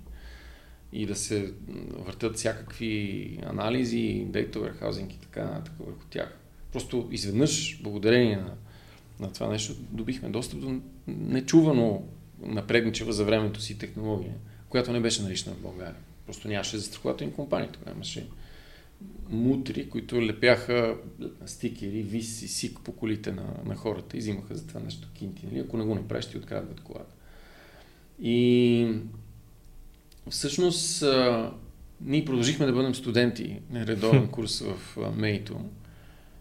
И изпадахме в много в технически университет и изпадахме в много много неловки ситуации, не? защото ние се занимаваме с някакви страшни неща, наистина. За времето си бяха пократителни. Те до ден днешен тази компания има и до ден днешен прави също толкова велики работи. И като дойдем тук, нали, се връщаме в каменната ера и се срещаме с някакви преподаватели, които преподават тези теми, но те самите са с технологии от 80-те години, обявите си, които обаче са самочувствието, нали, че е страшната работа. Нали, и ни поставяха условия, че ние нямаме заверени, примерно, там, не знам си какво си за упражнение или за лекции, или знам, на какво отгоре, юнаци. Ни, погледнете ни с какво се занимаваме, вижте с какво си изкарваме парите. Нали. Ви ти работи във вашия жизнен път, просто ако сега седнете да ги учите, то, то до каса пенсионирате не ви остане време. Трудно го завършихме, технически университет. Там всъщност единствените така весели, светли и хубави моменти бяха времената, когато учихме математиките, защото Института по математика в Технически университет е много добър, физиките, химиите, тия общо образователните предмети. За, са първите курсове. Които са в първите курсове. По-нататък ставаше все по-трудно и по-трудно. Просто, нали, защото се срещахме с все по-абсурдни, все по-абсурдни нали, хора, които бяха все по-назад и по-назад в историята. Нали. А, сега малко се променили нещата, но не много. Нали. В смисъл, че не, не е това, което мен ми се иска. Аз, аз ако трябва да направя, да преценя усилия и пари спрямо време, нали, и ефекта от тази работа. Изобщо не си заслужава. Не. В за съжаление, изобщо не. Не, не става въпрос само за технически университет, става въпрос по принцип. А, за такива технически специалности, според мен. Е... Колкото по-рано, ако мога да влезеш в професионална среда, за да се... Професионалната среда е едно, но а, тези а, академичността тя ти дава една друга перспектива. Тя ти дава възможността да се срещне с много интересни хора, които после в жизнения ти път са ти приятели, които, нали, колкото дори да не поддържаш години контакти с тях, а, ако, ако си бил истински добър и те са били истински умни, те ще са били умни и като са били студенти, после ще, ще станат някакви хора, които в професионалният ти живот а, ще можеш да работиш с тях. Но ам, то пак е економиката. Нали? Смисъл, не мога да имаме фантастични технически университети или, или фантастични театрални университети и всичко друго, ако няма економика, ако няма кинти, с които това нещо да, да се плаща и ако няма начин тия хора да, да се реализират. Нали. Просто няма как. Нали. Идеята, ма държавата да даде, защо да даде? Нали. В смисъл, в замяна на какво? Нали, тя тази държава в крайна сметка се върти от данъците ни. Нали, и всъщност никакви данъци сме платили като, като хора. Какво толкова сме произвели като продукт, да се отдели нещо от него за данъци, за да може да има свестна култура, свестно здравеопазване, свестно образование. Те тия неща са супер свързани. Някакси хората си представят държавата като нали, една такава бездънна каца, нали, в която има купища с пари и е само номера там да се поделиш на правилното място, където да тече нали, по-добре. А той защо не е така? Нали? Всъщност той е една супер пробита каца, която изтича в хиляда неправилни посоки, така или иначе. Всъщност трябва от една страна много да се стараем нали, тия течове да са по-малко, от друга страна данъците да са повече. В случай е да се произвежда повече продукт, от който да събираме а, някакви данъци. Не можем да живееме в а, състояние на офшорна зона, каквато е в момента. 10% корпоративен данък, 10% данък общ доход. Нали? Това го няма никъде в Европа. Никъде, никъде. И, и, а, и, и да очакваме публични услуги, да очакваме образование, да очакваме здравеопазване, култура и така нататък на над европейско ниво. Тия двете неща просто не работят заедно. И вече малко яйцето и кокошката. Нали? Дали да развием първо економиката и тогава да слагаме нали, скандинавски данъци или първо да сложим данъците и с парите да развиваме нали, публичен сектор, който да създаде нали, ръст в економиката и така нататък. Това вече нали, различни школи, различни хора, които вярват различно. Аз съм дълбоко убеден, че първо трябва да има правосъдие, после трябва да има Нали, в резултат на това ще тръгне економиката, после в резултат на това трябва да тръгне образованието и тогава вече на следващия етап с изкараните пари ще има и медицина, ще има и, и култура. Да, и нещо, което по-рано то реално аз се замислих, че реално средата, която съм получил от ТОЕС ми е дал тоя, нали, все пак там съм, там съм е получил академичното познание, което в което е на ниво университет, по една или друга форма, особено с дипломните работи, които са, нали, ти там вече се срещаш с бизнеса под една или друга форма и имаш някаква реална представа за къде се намираш. Или поне сблъсък. Ми, много е важно, защото ам, реално погледнато, ако ти на едно дете не му обясниш за какво се вкарват трите гола, а, то има много голям шанс ако това му струва някакво усилие, нали, което го караш да прави, да не погледне особено ентусиазирано на задачите, които си му поставя. Много е важно и аз затова всъщност не от някакво щеславие и някакво его разказвам за нашия успех а, нали, пред, пред широка публика, а с тайната надежда, че ще запалят други дечица, да започнат да мислят, че ако полагат усилия в някаква област, свързана с IT, могат да бъдат успешни. Аз самия като човек, честно казвам, вижме, аз съм с пластмасов часовник, нося най-обикновени дочени гащи, нали, карам някакви стари коли, въобще не съм някакъв такъв, дето има нужда от каквото и да било лъскаво или каквото и да било нали, луксозно. По, по-ми е интересно и по-ми е важно тогава, когато говорим за успеха, не да говорим толкова за моя успех, колкото за това а, какво е моето мнение, какво е нужно човек за да бъде mm-hmm. успешен. Защото е много характерно тогава, когато някой успее да изкара шестица от тотото, нали, да почне да обяснява как се купува, как се избира фиша, как се избира химикалката, какво, по кой път точно е минал до толкова тото пункта, нали, да обяснява всъщност процес. 100% гарантирания а, път на успеха. Ако правиш тия 10 неща, и иначе успехът ти е гарантиран. Аз не казвам това, аз изобщо не казвам това. Аз по-скоро даже а, съм склонен да бъда много по хитър и по, как да кажа, да подвеждам аудиторията си да си мислят, че те нещата всъщност са някаква такава тотална, тотално съвпадение и случайност. А, като все пак, нали, за да може нали, всички тези а, хубави случайности да се сбъднат, е, са важни и две-три неща. Нали. Те са такива, като, как да кажа, като някаква хитрост. Нали която, когато човек пробва веднъж, пробва втори път нали, и види, че късмета не е единственото нещо, което решава нещата, да, да си кажеш, добре, какви бяха нали, другите три работи, нали, които, а, които всъщност са, са важни. И всъщност по, по-важно е не мнението на някой, който е успял, а по-важно е медията, по-важно е трибуната, по-важно е средата, в която можеш да слушаш различни хора, които имат различно мнение за пътя за успех. Нали, и те при всички положения, дори чисто от ревност, чисто от его, чисто от всичко друго, нали, ще обясняват, че другите не са прави, че всъщност успеха се дължи на други фактори, но тъй или иначе, неизбежно, ще има 2, 3, 4, 5 неща, нали, които, а, които ще са общи. Деца вика, едно от тях аудиторията да възприеме и да последва, това ще е грандиозен успех. За теб кои са те общи неща?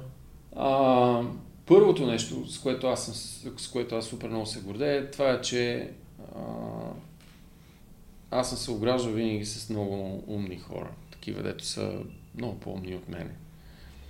Винаги. Просто и като и съучениците си, нали, тия с които заминах в Чехия, тия с които работех в Сиско, и а, тези, с които а, направихме а, 3DC, там центъра, а, те са много, много, много по-креативни, много по-умни, много по-организирани, много по... А, и това е адски важно. Да, да, да имаш смелостта да се събереш с много, много по-силни и по-яки хора от тебе. И, и и, не те срам да си кажеш, че те са и по-умни, и по-бързи, и по-смели, и по-сръчни, и по-всичко по.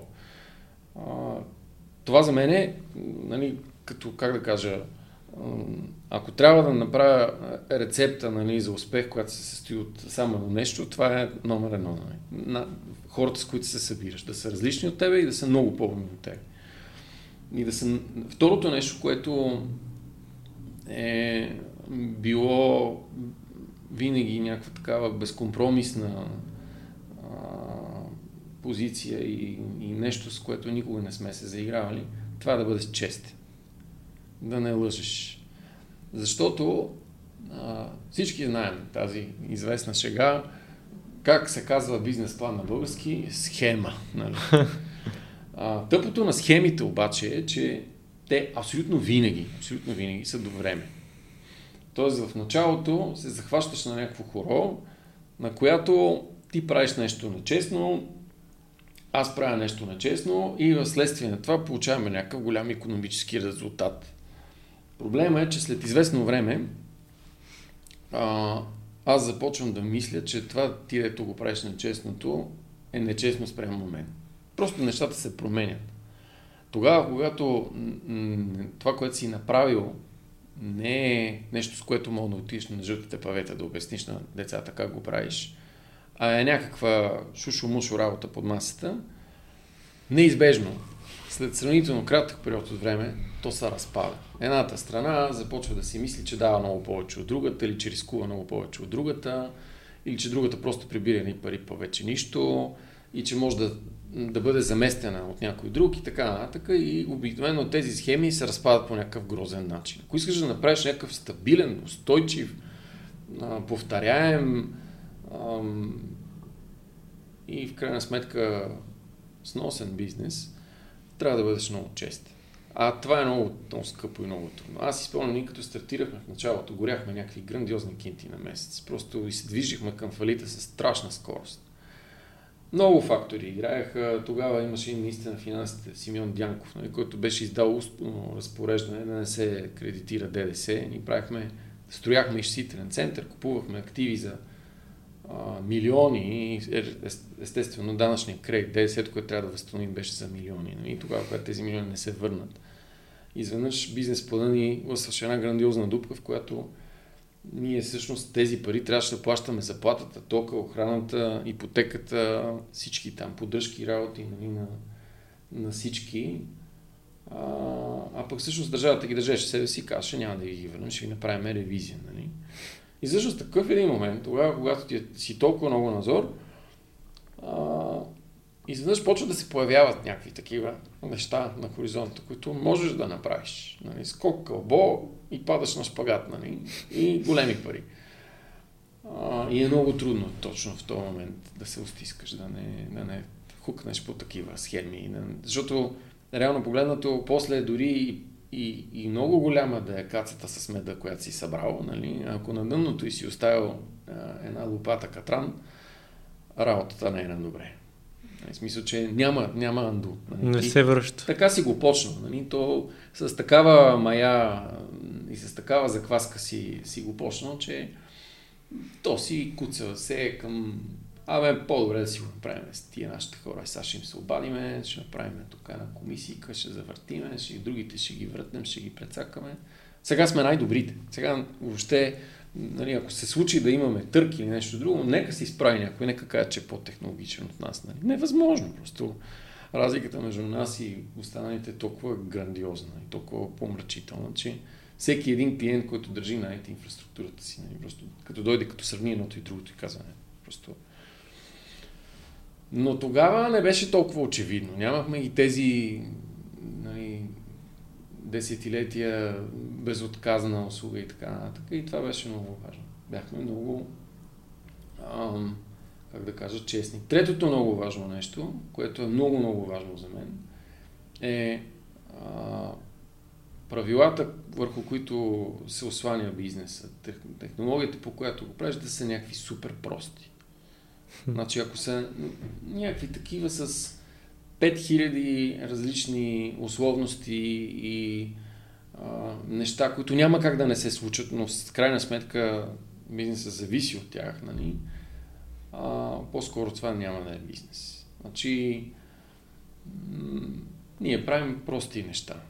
И в това отношение трябва много дълбоко да те разочарова. Мене много ми се иска да, да дадеш интервю на а, един Елан Мъск или на а, там някой Стив Джобс или на някой истински мисли, това не е такива маркетинг спецове, като а, тия двамата, но, но всъщност а, нали, аз първо, че изобщо не съм толкова голям и второ, не съм измислил нещо.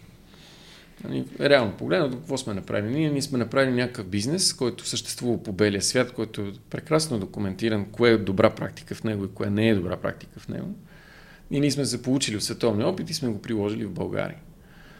А, от друга страна, що не ме е срам да ти го кажа това нещо? Много проста причина. А, това е основание за много дечица и за много млади хора, които смятат да се занимават с някакво предприемачество, да започват да правят нещо, вместо да се опитват да напишат новия ап за Фейсбук, дето нито познават а, нали, как работи Фейсбук, нито познават плановете на Фейсбук за развитието му, нито знаят трендовете въобще дали Фейсбук ще е интересен нали, след 5 години и така нататък, но искат да направят нещо уникално, нали, което е само в главите им и никога няма да излезне от, от, от там. Могат да се хванат и да направят нещо простичко, нали, което да е бизнес по белия свят, а все още да го няма в България. Строго погледнато, достатъчно е, деца викат такси компания да тръгнеш да правиш. А ако я правиш достатъчно честно и достатъчно разумно бизнес гледна точка и си придърпал към себе си достатъчно финансов ресурс, за да не фалираш докато го изкараш на, на плюс, според мен е до, до, до 2-3 години това ще е най-великата и най-качествената и най-хитрата такси компания а, в България. Такси, дето нали, това е, как да кажа, а, на дъното на пирамидата. Нарицателно, да. За... Нарицателно, за това, че е като друго, нали, не става и ще седна да карам едно такси, нали, ще си, там имам книжка и ще седна и ще подкарам таксето, нали, на аренда на някой друг там, колата старата. А, много е важно това. Значи, много е важно нещата, които правиш, да са прости, да е едно единствено нещо, да си супер много фокусиран в него. Аз изпълням, а, мен ми се отдаде възможност аз да интервюирам един проспект, един човек, в който трябваше да се инвестира голямо количество пари, за съжаление. А, нали, фонда, за който нас ни беше а, финансирал, ме помолиха да дам мнение uh-huh. а, за работите на, на тази компания. И аз останах изумен. Срещу мен седеше един човек, който на всичкото отгоре ми беше някакъв вид колега, в смисъл телекомаджи, някакъв, който пишеше някакви там телеком неща. И той беше научил всички buzzwords на света. И имаше а, претенции да е по-добър от Google, Amazon, Microsoft и Apple взети заедно. Нали? И всъщност аз на 15-та минута вече не можех да разбера какъв е точно продукта. Нали? Това или това или това или това. И аз казах, кое от всичките неща, нали? обект на инвестиционен интерес, нали? кое, кое всъщност коментираме. Нали? Доказа всичките. Нали? Ти трябва да ги видиш, да имаш холистик вю, трябва да си го представяш нали? по един такъв сложен, взаимосвързан начин. Нали? Да, да, ти за да имаш успех във всичките тези неща, а, ти трябва да, да си някаква компания като General Electric, нали, която може да си позволи да отдели там 50-100 хиляди души да се занимават с новите неща. Нали, останалите да, да се занимават с това, което най-ни бива. Нали, там електроцентрали, медицинска техника, не знам си какво си. В крайна сметка, така чисто от любопитство, следих съдбата на, на, на а, а не беше глупав човек. Нали и, и нещата, които говореше за някои от тях така доста м- сръчно обясняваше, нали, за плановете, за недостатъците, нали, като маркетьор беше се справил много добре. Но с толкова такава грандиозна липса на фокус, нали, това, че си идентифицирал не една, не две, а 22 задачи, които са важни да бъдат решавани нали, от стартиращи компании, това е страхотно, нали? но това, че не можеш да си избереш една от тях и да я презентираш и да кажеш, дайте ми за това нещо 5 милиона, нали, се махайте, това, виж, вече е укоримо. Така че човек трябва да се фокусира върху нещо единично. Просто, което тогава, когато обяснява на другите, трябва да, да излъчва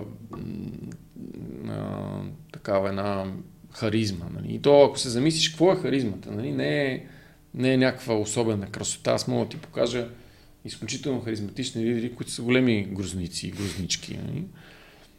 Не е това да си някакъв екстроверт, нали, не можеш да се целуваш и прегръщаш с хора, които не познаваш. Не е това да си някакъв страшен интроверт, нали, като Елон Мъск или като Ричард Брансън. Нали? А, а е всъщност в а, умението да излъчваш някаква изключително голяма непоколебимост в това, което вярваш и да убеждаваш хората с думите си и с...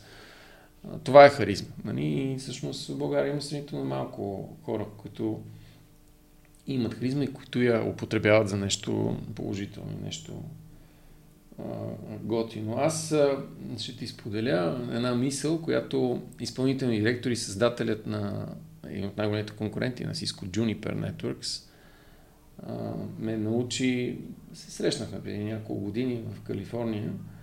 Той беше член на борда на Equinix и освен това е много близък приятел на компанията и редовно идва на наши срещи и говорим си на различни неща. Скот Крин се казва той и той каза една много интересна мисъл. All about life is determination. Че най-важното нещо в живота на човека, това е тази целеустременост. мога да правиш най-голямата глупост на света. А, стига а, да си безкрайно убеден, да вярваш в това нещо, нали, тогава може да живееш щастлив живот такъв, нали, да, да, да чувстваш, че това е нещото. Стига да има кого да обичаш и стига да има да се надяваш, че тази глупост ще пребъде. Ще, ще успее, нали? да, ще остана. Но тогава, когато срещнеш някакви хора, и аз много често ги виждам а, и, и в България, и то такива сравнително успяли, сравнително грамотни, а, пречупени в а, вярата си, че има смисъл те да се борят, да променят нещата, има смисъл те да, примерно работиш някаква международна корпорация, която тя си има някакъв път, движи си се там на някъде, ти се опитваш да направиш нещата по друг начин и те по всички сили и средства ти обясняват, че няма да стане по твоя начин, тогава, тогава е много трудно. Защото всъщност нали, ти от един момент нататък си казваш, ама всъщност кое ми е на мене по-важно. Си взимам заплатата, да си карам служебната кола, да ме пращат на командировчици от време на време или да се карам с тия. Нали. Я по-добре да седна на задната седалка, да им оставя руля и да правят каквото искат. Аз познавам много такива хора. И това е супер страшно. И то млади хора, доста по-млади от мен. Такива, дето би следвало да налитат на бой, без много да се замислят. Просто ги виждаш колко колко предали се, колко нали, такива, окей, добре. Ние, щом така са решили, глупаво е. Това ще катастрофира, няма да свърши добре. Но да правят каквото искат. Крайна сметка аз нали, ми плащат, за да, за да казвам да. Нали. Това е факт и тя тази компания няма да изчезне и няма да загине. Дори най-голямата грешка да направи в България, тя ще продължи да я има. Но, но не е хубаво за човека, който е стигнал до, до тая позиция. Нали който е закачил ръкавиците на пирона и е седнал на скамейката и просто очака да си вземе заплатата и това е. И в това отношение е, е, е изключително важно. Човек усети ли, че нещата тръгват на там, трябва бързо-бързо да си събере багажа и да, да почне да прави нещо друго. Няма значение колко пари ще изкарва, няма значение а, нищо друго на света, просто е много важно статуса на духа ти, защото тя жабата се вари постепенно. Нали, ти, ставайки голям човек, а, постепенно като един жонглер в цирка, нали, започваш да дигаш много топки във въздуха. Нали. Фърляш първа топка, някаква ипотека там за някакво безумно жилище, 66 квадрата. Нали а, в много перспективен район, разбирай, район, който няма улици, няма публичен транспорт, няма магазини, няма детски градини, много перспективен район. Втората топка, нали, ражда ти се някакво детенце, нали, и то след себе си мъкне някаква дете гледачка, някаква детска градина. Третата топка, нали, всички във Фейсбук постват, аз нямам Фейсбук аккаунт, между другото, постват снимки от Бали, снимки от Гърция, снимки от не знам къде, нали, иначе ние трябва да се фаним на това хора на международните почивки. Нали. И, и, и постепенно нали, ти хвърляш някакви неща, които обаче са такива, които веднъж вече излетели, няма как да си позволиш те да паднат. Нали. И ако това по някакъв начин съвпада с професионалното си развитие, т.е. ти вървиш напред, изкарваш повече пари, срещаш с повече хора, нали, растеш в кариерата си така нататък, това е окей, okay, нали, но ако в същия този момент в професионален план ти си достигнал до момент, в който го няма тази целеустременост, този determination, според uh, Скот, uh, тогава всъщност ти ставаш заложник на нещата, които са във въздуха и вече от тук нататък се опитваш да ги крепиш там, а не да изстрелваш нови и нови, като Елан Мъск. Нали? А, и, и това е много, много странно нещо, много такова специфично, което го виждам много често сред млади хора и ми е много криво, като го видя. И, и не много хора ми се радват за това, че съм доста вокален, като го види камера гледай, гледай, безобразие, нали, не те ли е странно. Дори и, близки такива младежи, с които, които знаят, че аз не го казвам с лошо, нали, като им го кажа и ми се сърдят в първи момент и ме криво, че съм го казал, че то ти всъщност не разбираш, то не знам си какво си, абе аз много добре разбирам. Нали. Аз всъщност много добре разбирам. не, не е проблема в мен. А ти как реши от Сиско, където си бил дълго време да стартираш нещо? Еми именно точно това. Това ли? Именно... И ти си влезъл в този цикъл? Именно, когато аз усетих, че всъщност точно чаках да се роди а, второто ми дете, имах фантастична заплата, работех за най-най-най-хубавите клиенти в държавата, които можеха да си позволят а, комуникационните решения продукти на Cisco. Работех с най-добрите системни интегратори в държавата колегите ми, особено инженерите и Владко търговеца, нали, бяха супер, супер добри. такива много, много, много истински специалисти. Страшно много разбираха, страшно много се стараеха и много, много им пукаше какво става. Значи имаше време, когато аз да ето минавам за сравнително такъв съвестен по отношение на хората, да им помогна да ми е било съвестно, че трябва да се прибера, защото да си взема детето от детска градина, пък те остават там да, да гърбят. Нали?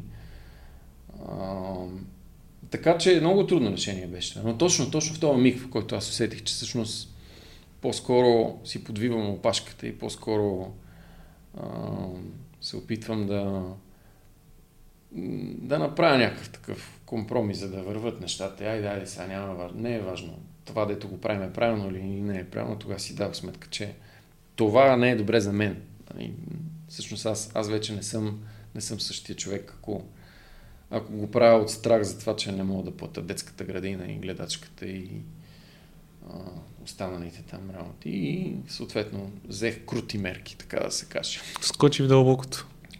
Ами то аз скочих, ама скочих с а, две летящи чини заедно, нали? защото той и Стефан и Владислав са ужасно, ужасно добри. В смисъл с тия двамата, а, ако кажа, че ще ходим на, на Марс, ще тръгна да си стягам багажа. Нали? Имам, аз сред приятелите си много странно стечение на обстоятелства, но а, имам уникално, уникално умни приятели. И такива, дето е, примерно, Делян Делчев, нали, той е гениален, да речем. И ми е много близък приятел. А, Йордан Попов от Сиско, а, Филип Недев. Въобще такива много умни хора и супер съвестни. Някакви много, много, никога няма да те излъжат, никога няма да те измамят. много добре разбират какво правят. А, просто не знам дали е съдба, дали е нали, ласкава се от мисълта, че е някакъв мой съзнателен избор, нали, защото аз като се замисля в ситуациите, в които съм ги срещнал, то по-скоро е стечение обстоятелствата, не е някаква такава специален кастинг за приятели, които да съм имал. Но, нали, като върна лентата назад, всъщност и, и, и дори приятелите ми от детинство са супер, супер стойностни хора. И а, самия факт, че ние примерно 40 и кусор години сме заедно, 45 години сме приятели. Нали? Това е от, от детската уникално. градина, да си представи. Нали? И, и те все още ме търпят с всичките ми безумия и странности и такива м- трудности в, в комуникацията. Нали? Въпреки това с, страдат за моите страдания, радват се на моите радости. Нали? Аз също супер много преживявам какво правят. Така че да, в това отношение аз си мисля, че съм... Не, естествено семейството там е номер едно, нали, но то, каквото си го създадеш него там, там вече е съвсем друго. Там момиченцата, което си харесал, децата, които си си отгледал и така, така нали, докато при, при приятелите, при бизнесите, при... има много неща, които просто така са се случили, нали, така те се събрали на едно място. Делян се срещнах с него в Лирекс, нали, работеше като системен администратор, като мрежов архитект Лоудо, нали, разни други мои колеги. Наистина от уния времена си ми приятели до ден днешен. Много ми е драго Много, да, това да е супер. Да работя с тях понякога от време на време. И така. Ми добре. А ти какво какво четеш? Как се информираш за нещата, които са ти интересни в момента? О, това е много, много болезнена тема, защото аз като човек работил в някакви големи американски компании и международни компании, се е предполагало, че разпределям под една или друга форма някакъв много голям финансов ресурс, маркетингов ресурс. И аз съм истински алергичен към източници, които са просто ей така платени.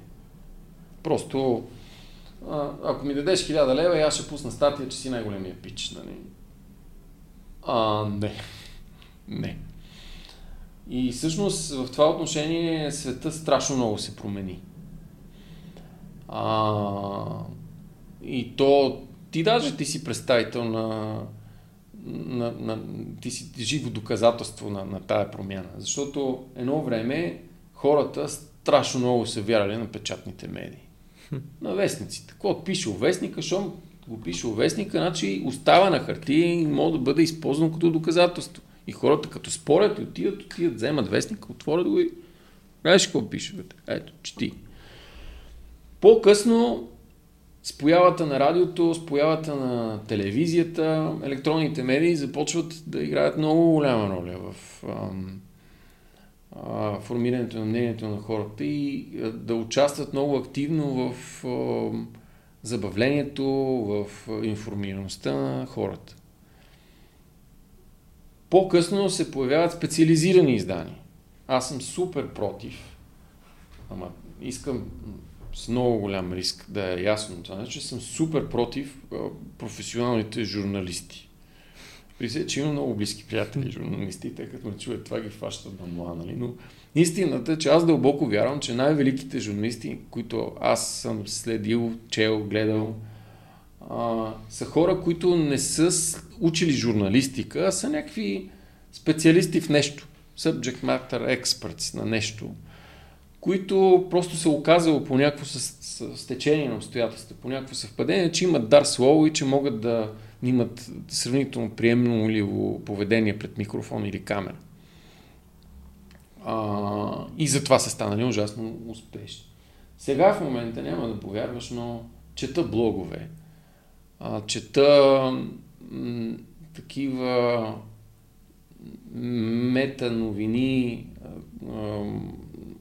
описани, организирани от разни ентусиасти, някои от тях дори са и на, на отворена база.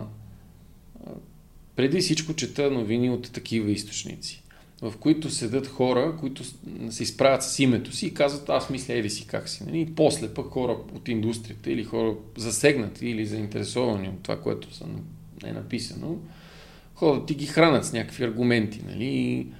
даже понякога за някакви супер далечни теми, нали, които дори не могат да бъдат по никакъв начин касаещи България пряко. Аз отделям дни да седна и да чета някакви аргументи, някакви източници, някакви работи, които ми дават обаче възможността да разбера как работи, да речеме,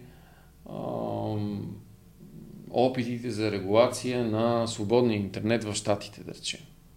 Нали, какво прави Федералната комисия по комуникациите, какво правят телекомите, какво правят собственици на съдържание.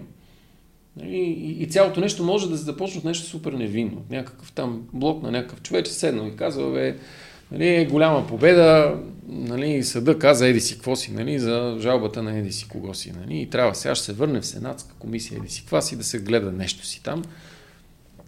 И всъщност коментарите отдолу обикновено, ако нещото е истински добре написано, то може да има много, много сериозни коментари. Ако е някаква супер страшната потия, обикновено отдолу в коментарите седат реклами нали, за нали, по-хубави джуки или по-хубави някакви други работи. Нали, и, няма, и няма истински всъщност професионален текст.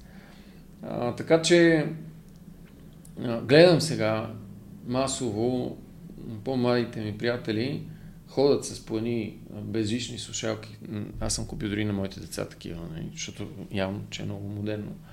А, и слушат подкасти. А, а, мои приятели правят подкасти и аз почнах да слушам и аз, нали?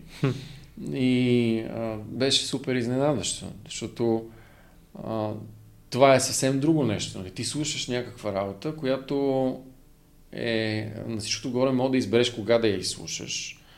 А, има моменти, когато просто седиш и чакаш, нали, няма какво да се прави. И просто натискаш копчето и слушаш. То слушаш, слушаш до някъде, после натискаш копчето и приключва. Нали? Това нещо за малко, и после пак. Много странно. Пример давам, аз не мога да слушам аудиокниги. Супер странно. Не мога. Някакси емоцията аз дори когато чета, и това нещо съм го забелязал много, много, като много, много малък, съм забелязал, че аз чета с различна скорост, в зависимост от това какви емоции преживявам. По принцип не чета толкова бързо. Примерно, майка ми баща ми мога ви прости, четяха 10 пъти по-бързо от мен. Особено майка ми. Нали? А, а пък аз чета сравнително бавничко. Спрямо с учениците си, спрямо приятелите ми, чета сравнително бавно. Нали? Но когато стане нещо напечено, нещо важно, аз почвам да чета ужасно бързо. А това нещо го няма в аудиокнигите. Там артистите, нали, Монотонно, да. с един и същи, даже това е част от а, тяхното умение, нали, да горе-долу с една и съща интонация, горе-долу с едно и също темпо, а, нали, с всичките там техники на дишане и така нататък, да представят този материал професионално. Ето така. Нали. Това за мен е, е, е, е пречка. При подкаста не е така. Нали. Те, примерно, когато си говорят нещо и някой там, като се нещо ентусиазира, като почне, почва да бърка, почва да се а, гневи, да, нали? и това е много по-живо, много по-яко. Това нещо в писан текст трудно мога да го увиш. Нали? А, така че, да, от време на време и това правя. Чета BBC от средства за масова информация, чета Guardian, Independent, зависи, но мога, може да имам Wall Street Journal абонамент, може и да нямам, зависи просто. Понякога, като ме ядосат и го спирам. Нали, в смисъл, че има неща, които а, като прочета и като се възмута и си казвам, няма пък тази година, няма да ви, няма да ви дам пари на вас. Така че чета много внимателно Капитал и, и техните неща. Гледам Bloomberg и в интерес на истината много им се радвам, защото канят интересни хора и темите, които те подбират от България, са от някакви живи, истински такива люди, де не разправят само моята фирма е страхотна, страхотна, ние сме много готини, всичко е перфектно, нали, окей, окей, добре, това, това е ясно, нали, платено съобщение, свършили, нали, кога почват истинските неща. Нали? А има и някакви такива съвсем от път и кръв хора, които с всичките си недостатъци, с всичките си спорни, как да кажа, изявления, теми и така нататък, обаче в крайна сметка те казват, аз това мисля. Нали? Ти седиш и гледаш и кажеш ми, да, ти с крайна сметка интересно е да знаем, че ти така мислиш. Нали? Ние не сме съгласни с него, ама а, хареса ми на, на, на Bloomberg и на България Онер това, че дори да използват някакво такова международно съдържание, преведено на български, то е на интересни теми, такива, дето си струва просто като научно-популярен такъв преглед. Да. Па все пак, нали, обикновено са от някакви много готини източници, нали, които дори малко устарели, дори малко нали, не толкова релевантни за българската среда, обаче пък са любопитни и са приятни за гледане. Нали. Дори, дори в този линейния, линейното съдържание, което просто е преведено, дори там а, другите телевизии направо трябва да се засрамат, ако седнат и видят нали, тия хора какво правят. Така че много, как да кажа, дори от медия, която определено отстъпва, телевизията, линейната телевизия, отстъпва с, с страшно темпо. Нали. Хора като тебе телевизия не гледат. Нали.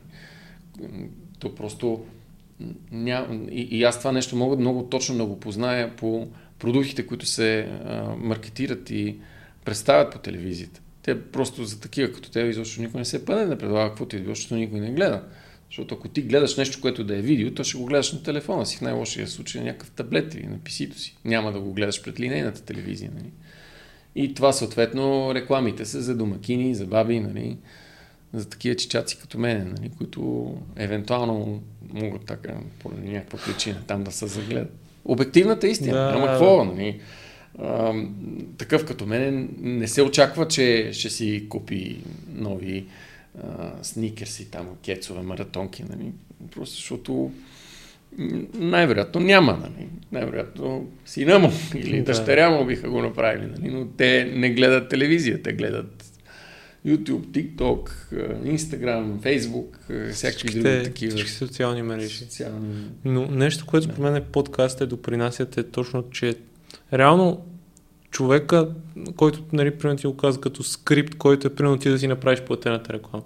Ти в подкаст няма как да направиш. Да. Защото два часа мисля, доста дълго време трябва да си го учи от този скрипт, за да... Да, и освен това, нали, ако маркетинговият ти отдел ти е дал някакви talking points, нали?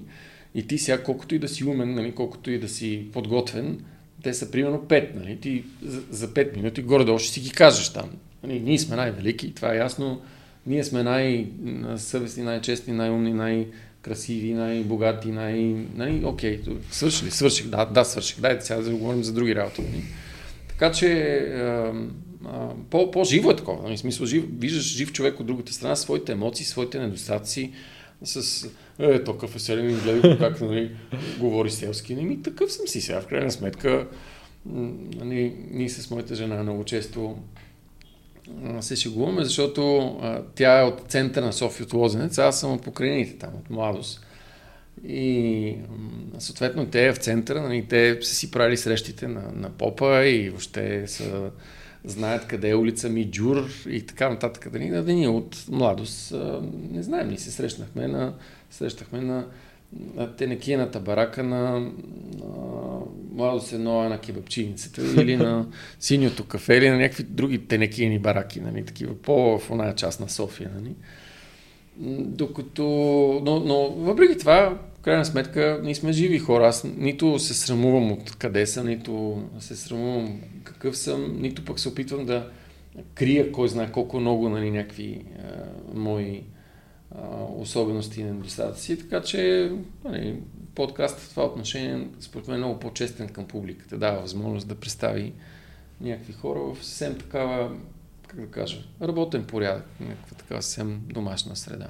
Да, и дава свободата, нали, както да си го спреш, примерно слушаш 30 минути и после ти става скучно, да. превърташ, не ти... О, то не мога да търпа. Нали? Да. Обаче пък, нали, като стане въпрос там за еди си коя си тема, ще го изслушам, защото нали, деца вика дори да хейтим, трябва да е аргументиран. да, Здравко, един от последните въпроси, които давам на гостите ми, ако имаш възможност да се срещаш с пет личности, дали са сега от историята, кои биха били те какво би ги питал и как би си прекарал времето с тях? О, а, това е много сериозен въпрос. Ам, спомням си, защото видях на Стив Джобс някъде, тук му беше Горе, да. а, книгата. Аз имам много негативно отношение към Стив. Според мен той е бил много кофти човек. А, но когато той умря, защото това, това от друга страна е нали, тъжно, че нали, сравнително млад човек в разцвета на силите си не си отиде по толкова нелеп начин. А, умря и буквално дни след това един от създателите на Unix и на езика си. Те са двама. Нали, създателите Брайан Кърниган и Денис Ричи. Много интересни хора.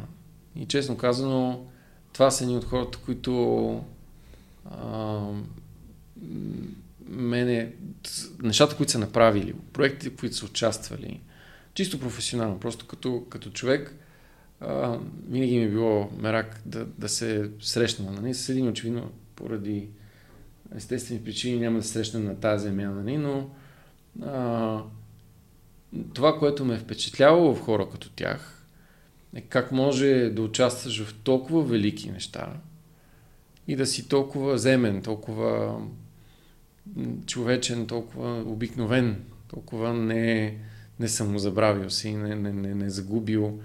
Нали, чел съм книгите им, чел съм ам, интервюта с тях, а, гледал съм разни неща и винаги много, много, много силно впечатление ме. Защото като си дадеш сметка тези каква роля имат за света, който в момента живеем. Нали? Много, много по-голяма от Стив Джобс. Хиляди, милиони пъти по-голяма. Познавам такива хора и много странно има и, и такива, които са велики и които са с много голямо его и, и страни от тях им е страх буквално какво аз бих направил, ако съм в тяхната компания. Нали? Примерно Скот Крейнс, създателя на, на, на Juniper Networks, беше много, много голяма приятна изненада за мен. Да се запозная с него, да имам възможност да пием вино, да говорим за всякакви неща. Защото той е изключително интелигентен човек, ужасно голям агресор, създал компания, продал Stratacom за 4 милиарда долара на Cisco, с парите създал най-голямата ламя конкурент на Cisco в областта на рутинга и свичинга, а, купувал, продавал компании, ликвидирал, въобще какво ли, какво ли не е правил в живота си. И той обаче въпреки всичко е един изключително смирен, изключително мил, приятен човек, който говори за смъртта, за лудостта, за разни такива много, много лични неща. Много, много честно, много открито, много човешки, много... Сякаш той не е някакъв страшен милионер и милиардер, нали? Сякаш той не е някакъв човек, който е променил света в някаква степен. Сякаш той не е а, някакъв, който ти буквално чак като го гледаш, нали, като се замислиш какви работи е правил нали, и се чудиш, добре, как пък, как пък въобще се занимаваш да си говориш с такива като мен? Как дишаш един въздух с мен? Как, как ти е... Не ти ли е малко обидно е някакси? А, аз съм се срещал и с изпълнителния директор на Cisco Systems, Джон Чембърс, предишния айде, изпълнителен директор, който е типичен, изключително успял, много умен, много агресивен, американски ам, бизнесмен, много харизматичен, много аналитичен, много умен, много добре информиран, но някак си не така смирен, не така не толкова човечен като Скот. Нали. Въпреки, че Скот е известен хищник. Нали. правил е не едно и две велики неща. Нали не бих, е, по- по-скоро много странно, мога по-леко да изреда хората, с които не бих искал да се срещна. Добре, кои са петърши, с които не би се да, срещнал? Не, не, бих, не бих се срещнал с Путин, примерно. Не бих се срещнал с който и да било негов американски еквивалент, нали, който или с е, председателя на Китайската комунистическа партия. Нали. Това са хора, които по стечение на обстоятелствата в техните ръце е концентрирана толкова много власт, а, че те не могат да управляват еднолично и слава Богу. И се налага да я делегират на хора, които а, не винаги са на местата си, защото са най-умни, най-честни, най-прозорливи, най-разумни и така нататък. И това, това някакси ме кара да страни от мисълта дори, че да ще се срещна с такива хора. Интересни са ми хора на, на голямото изкуство, защото срещал съм се с такива, дори си другарувам. Примерно, учителя по пиано на, на моите деца е много добър пианист. И днес дори а, си говорих с него и а, му споделих нещо, което искам да споделя и с вас. Много интересно нещо. Той е изключително хрисим, изключително кротък човек. Каза се Василий Лисавски един от най-добрите пианисти в България, а, който по някакви много странни стечения на обстоятелствата просто се оженил за българка и тя го е довела тук в България, Галя. А, слава Богу, защото иначе кога щяхме да видим ние Василий Лисавски нали, на цяло на живо. Но той, той, нали, той е руснак.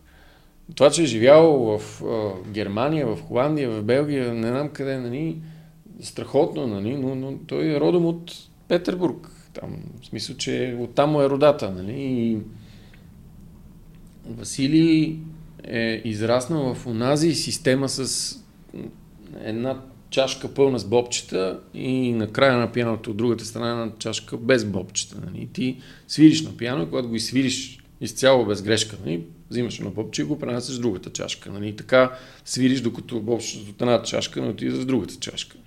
Това е, е руската школа, нали? никаква милост. Нали? Просто там жестокост до, до някаква крайност. Нали? С дечиците, за да могат да станат добри. И е ясно, че тази жестокост тя дава резултат примерно на 1%, 2% от децата. Останалите просто са само били обект на турмост, нали, да правят нещо, което дълбоко вече ненавиждат, не, не, не, не дишат, не, не понасят.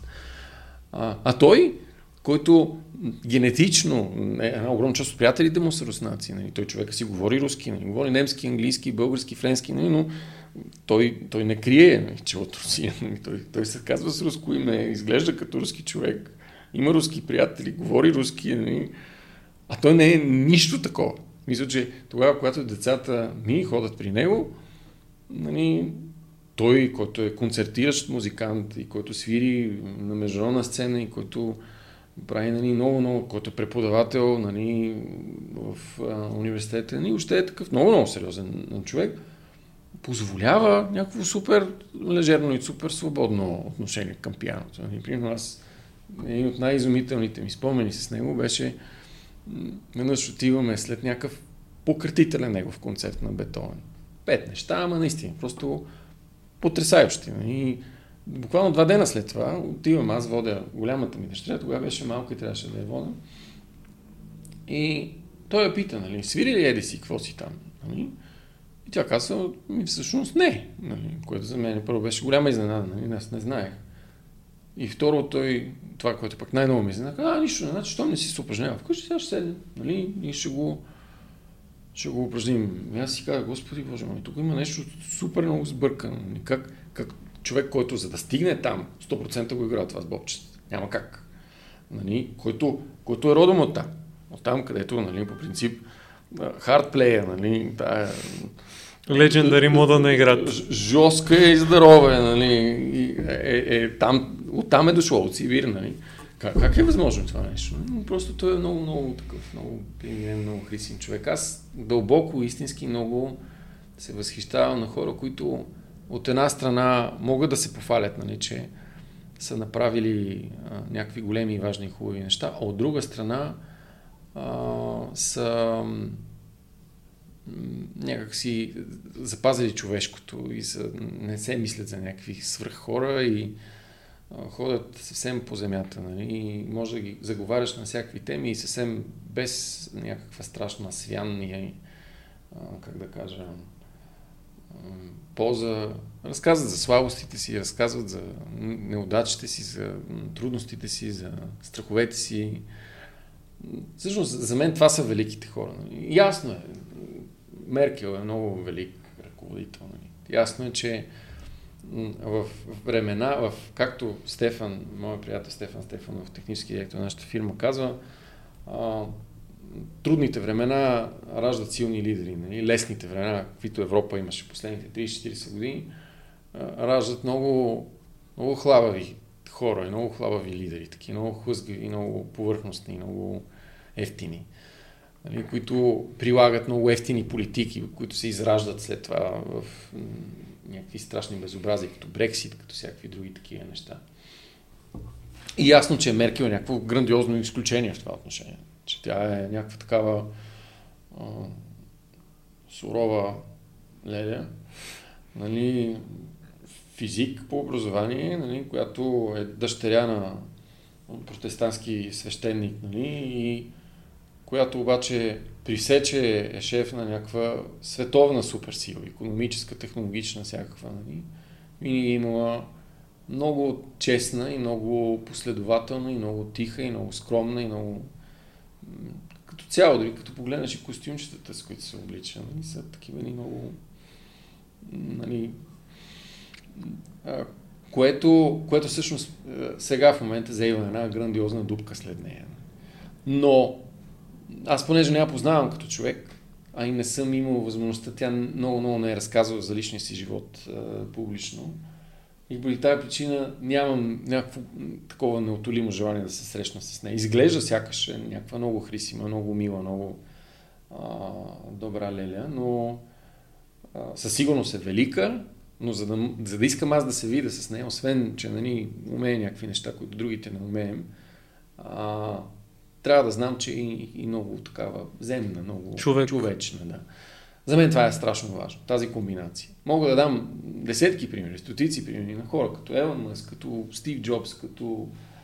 А, нали, изследвал съм а, живота и труда на, на, на, на не един, не двама а, лидери. Стана въпрос за а, шефа на Десон, който загина в а, хеликоптерна катастрофа. Въобще покрай а, Коби Брайант стана ясно, че нали, това с хеликоптерите никак, никак не е, не е шега работа и света всъщност загуби много големи таланти покрай а, това им хоби, но а, една огромна част от тях са много кофти хора. Са такива, дето седиш и гледаш и слушай, ако, ако си направил деца, за да ги пращаш в интернат, а не да ги гледаш там и да нали, си играете на семейство, нали, ти да си там, таткото, майката, няма значение кой си, нали. а, ако а, отношението ти с тези, с които си почнал и после работа, като се е развила, е било такова, че си им стъпил на главите на всичките, като на този чичо там. Ако а, отношението ти с те, които са ти били ментори, които са те създали, които са те Нали, училището ти, университета ти, средата, от която си стартирал, защото нищо не тръгва съвсем в пустинята на, нали, на, на гол песък. Нали. А, е било някакво такова, все едно, нали, всъщност аз съм ви измислил преди ви да се родите. Ама не, не, ти си роден не, 30-40 години след нас, нали, няма как да е така. А, значи, то човек не ми е интересен. На цяло на цяло. Може, технологично може да си много успешен. Джеф Безос е един уникално успял мъж, който е направил невероятни неща. Нали?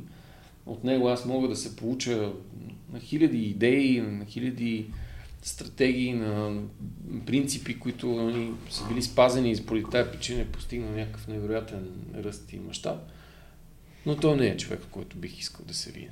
Просто той за мен е кофти чичо. Нали, ако, защото той идеята е, че ти се срещаш с такива хора и те непременно ти влияят. Нали. 100%. Нали, защото те за да са толкова успешни, значи са много харизматични, много влиятелни, много убедителни, много... Нали, те ти влияят и ти, нали, колкото и да се пазиш, колкото и да се стараеш, те ти влияят лошо. Просто защото са лоши хора. Нали. Защото са такива... Не непременно лоши в смисъла на нали, зли, ама... зли но, но, но такива какъвто аз не искам да бъда. Mm-hmm. Аз истински искам да бъда а, добър човек. Нали? Не чак толкова успешен, колкото по-скоро, ако питат после един ден, нали, добре, как, как го намираш това, нали?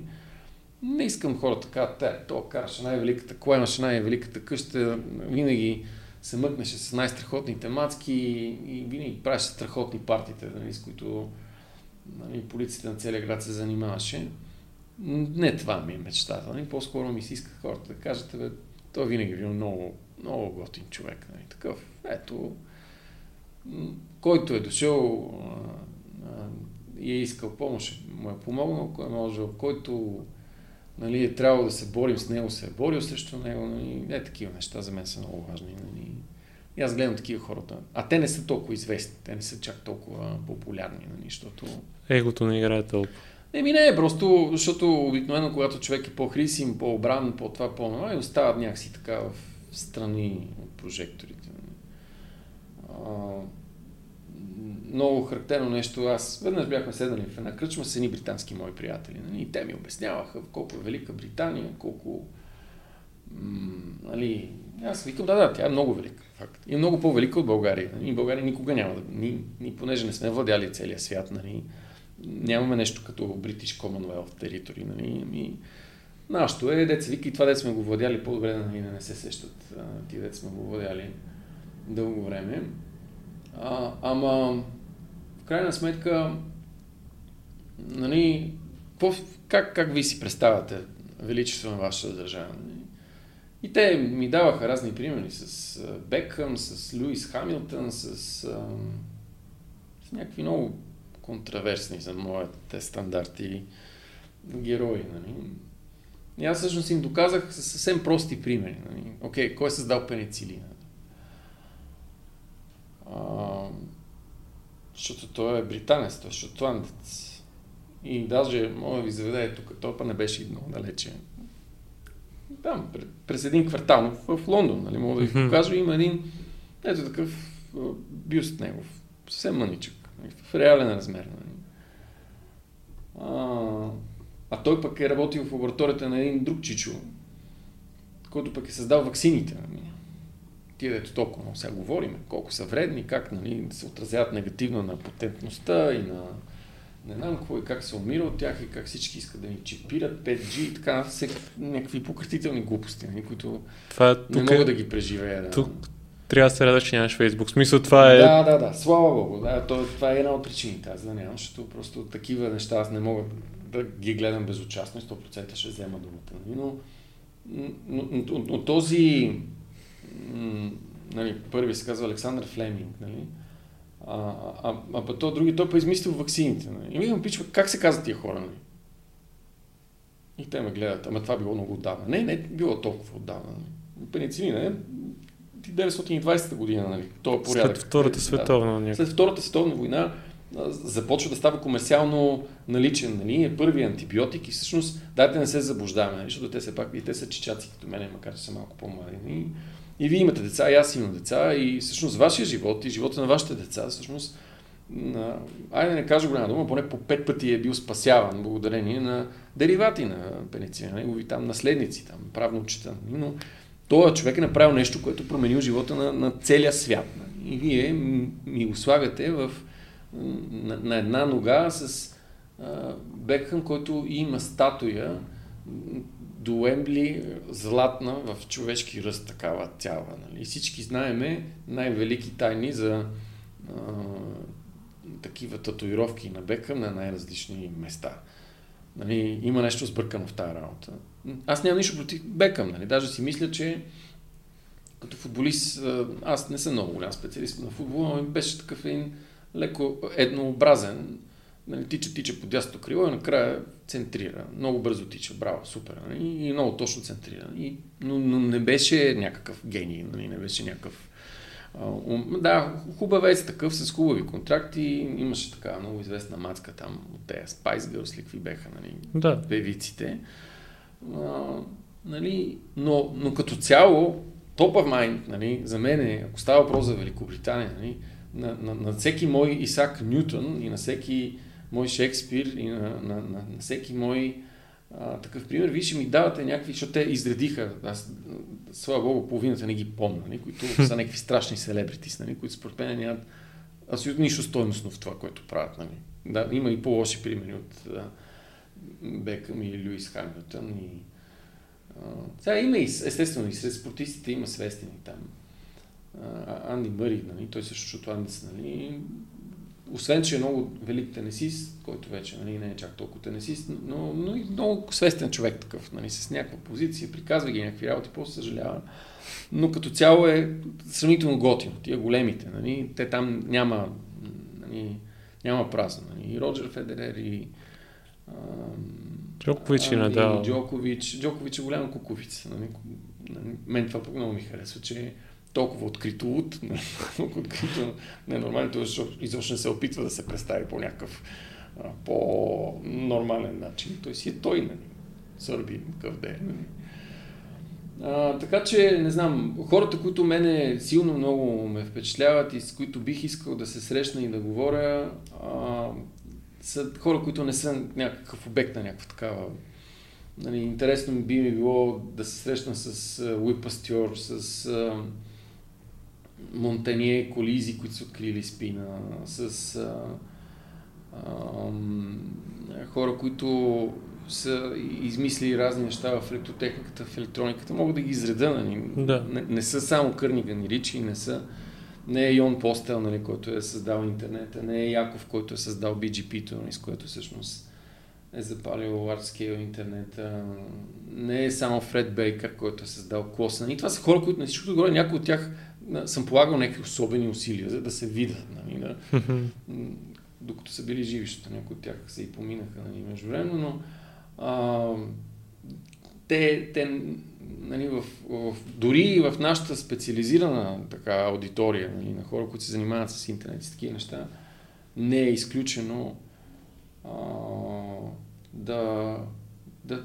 хората не знаят за съществуването да знаят какво е BGP, да знаят какво е IP версия 4, да знаят какво е езика си или Unix, да знаят какво е а, нали, там законите на, за гравитацията и всякакви други неща, нали, но, но да не знаят, че всъщност тези хора са ги е, формулирали, тествали, представили, успорили и така нататък.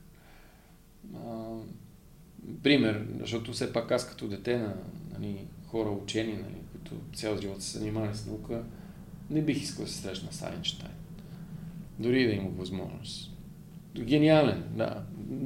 Да, теориите му дори, дори за много научни, много такива начетени хора са трудни дори да си ги представиш, да си ги обясниш. Нали. Но той като човек е бил много, много, много кофти човек. Такъв много не е бил добричък, не е бил човече, нека така да кажа.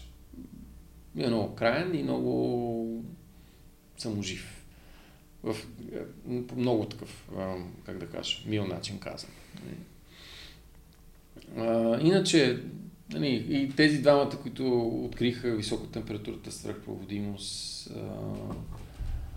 и този, който постигна най-низката и им дадох много награда за това. И този, който постигна най-низката температура луна сма и направи много за свръхпроводимостта. И а, тези двамата юнаци, дето откриха лекарството за хепатит С. Ти си представи какво чудо е това. Това са някакви двама чичаци, американци някакви, които седнали и така, нали, като прочетеш на пръв поглед, направили обосновано предположение, някакъв educated guess. Сега аз, понеже нали, не съм специалист нито в биологията, нито в а, а, химията и в нещата, които те се занимават, седнах да се зачета всъщност колко е educated този гес. Те им дадоха много награда, защото наистина това е хапче, което струва 120 хиляди лева, нали? което слава здравната каса а, го осигурява. И то е едно хапче. И ти го гълташ и нямаш хепатит С. Хепатит С, това се мре, нали? Там и то, и то по най-гадния начин, с цироза, с нали, всичко. И те двамата всъщност, прочитайки как, какво представлява то educated guess, нали, ти си даш сметка, че дори, дори и сега нали, да знам аз, че е, това трябва да седне да го науча, 100 години да се educateвам, няма да стигна до това място. Просто е толкова толкова в друга вселена, нали, това, което те са направили, че наистина всички са останали тотално мега покъртени, нали, когато са го видяли. Тази, която създаде mRNA вакцините и нейната история е много интересна. Може би отделен подкаст за такива хора трябва да направим. Да. Тя е една унгарска леля, която години наред се е блъскала в Штатите пробие нали, с тези изследвания. И накрая милата седнала и продава абсолютно всички авторски права на едната компания, отишла да работи за другата компания. То затова BioNTech и Модерна извадиха въпросната вакцина практически в един и същи момент от време, нали? защото де-факто то почина на едно и също нещо, което е било направено преди 20 години. Нали? И тя като седнеш и като се позачетеш в е, живота и милата толкова много се е блъскала, нали? толкова много се обяснява, нали? че за нищо не става и че този тип вируси нали? не представляват риски, не представляват интереси, проблеми и така. така че тя накрая тотално обезверена, нали? зарязала това, което прави, продава е всичко, което е направила на едните и се е хванала като служител в другите. Това е историята. Не е, че тия компании, те естествено им се иска да седнат и да разкажат, нали, че ние седнахме тук, станахме днеска по-рано, умихме си зъбите и седнахме и вижте какво чудо направихме. Опарихме света, не ставате. Не. Естествено, много пари са наляти в финален развой, в тестване, в правене, нали, но въпросното нещо се е случило реално, правилно погледнато преди много години.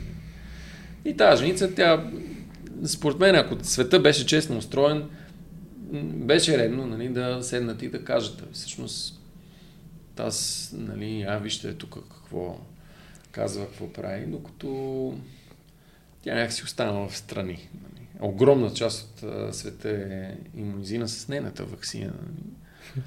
Но аз дори сега в момента не се сеща името ли? Не се сеща името, ма буквално нали, да. на телефона си ще мога да кажа. Да, е много ясно, че се казва Еди си как си. Унгар, унгарска емигрантка. Американка. Добре. така, и добре, благодаря да. ти. И аз ти благодаря. Направихме Два часа и половина, доста хубаво. Много, да. много... Дай Боже да е било интересно на Еми... твоята публика и да, а, как да кажа, да има кой да гледа и да слуша сега в крайна сметка. Има много теми, които аз съвсем съзнателно избягвам, нали? които са такива по-злободневни, които аз съм много по-емоционален. Добре. Но Може. то, всъщност не, не е целта да, как да кажа, да показваме слабостите си, а да, да изразяваме някакви такива мнения, които някой може да, надявам се, да седне да каже, а, това може би пък, Може да е това не е верно, ще седна, ще го проверя, няма, провери го. Ей, Ама трябва да слуша 2 часа и половина. е, не, колкото толкова. Да. Добре, Добре. благодаря ти.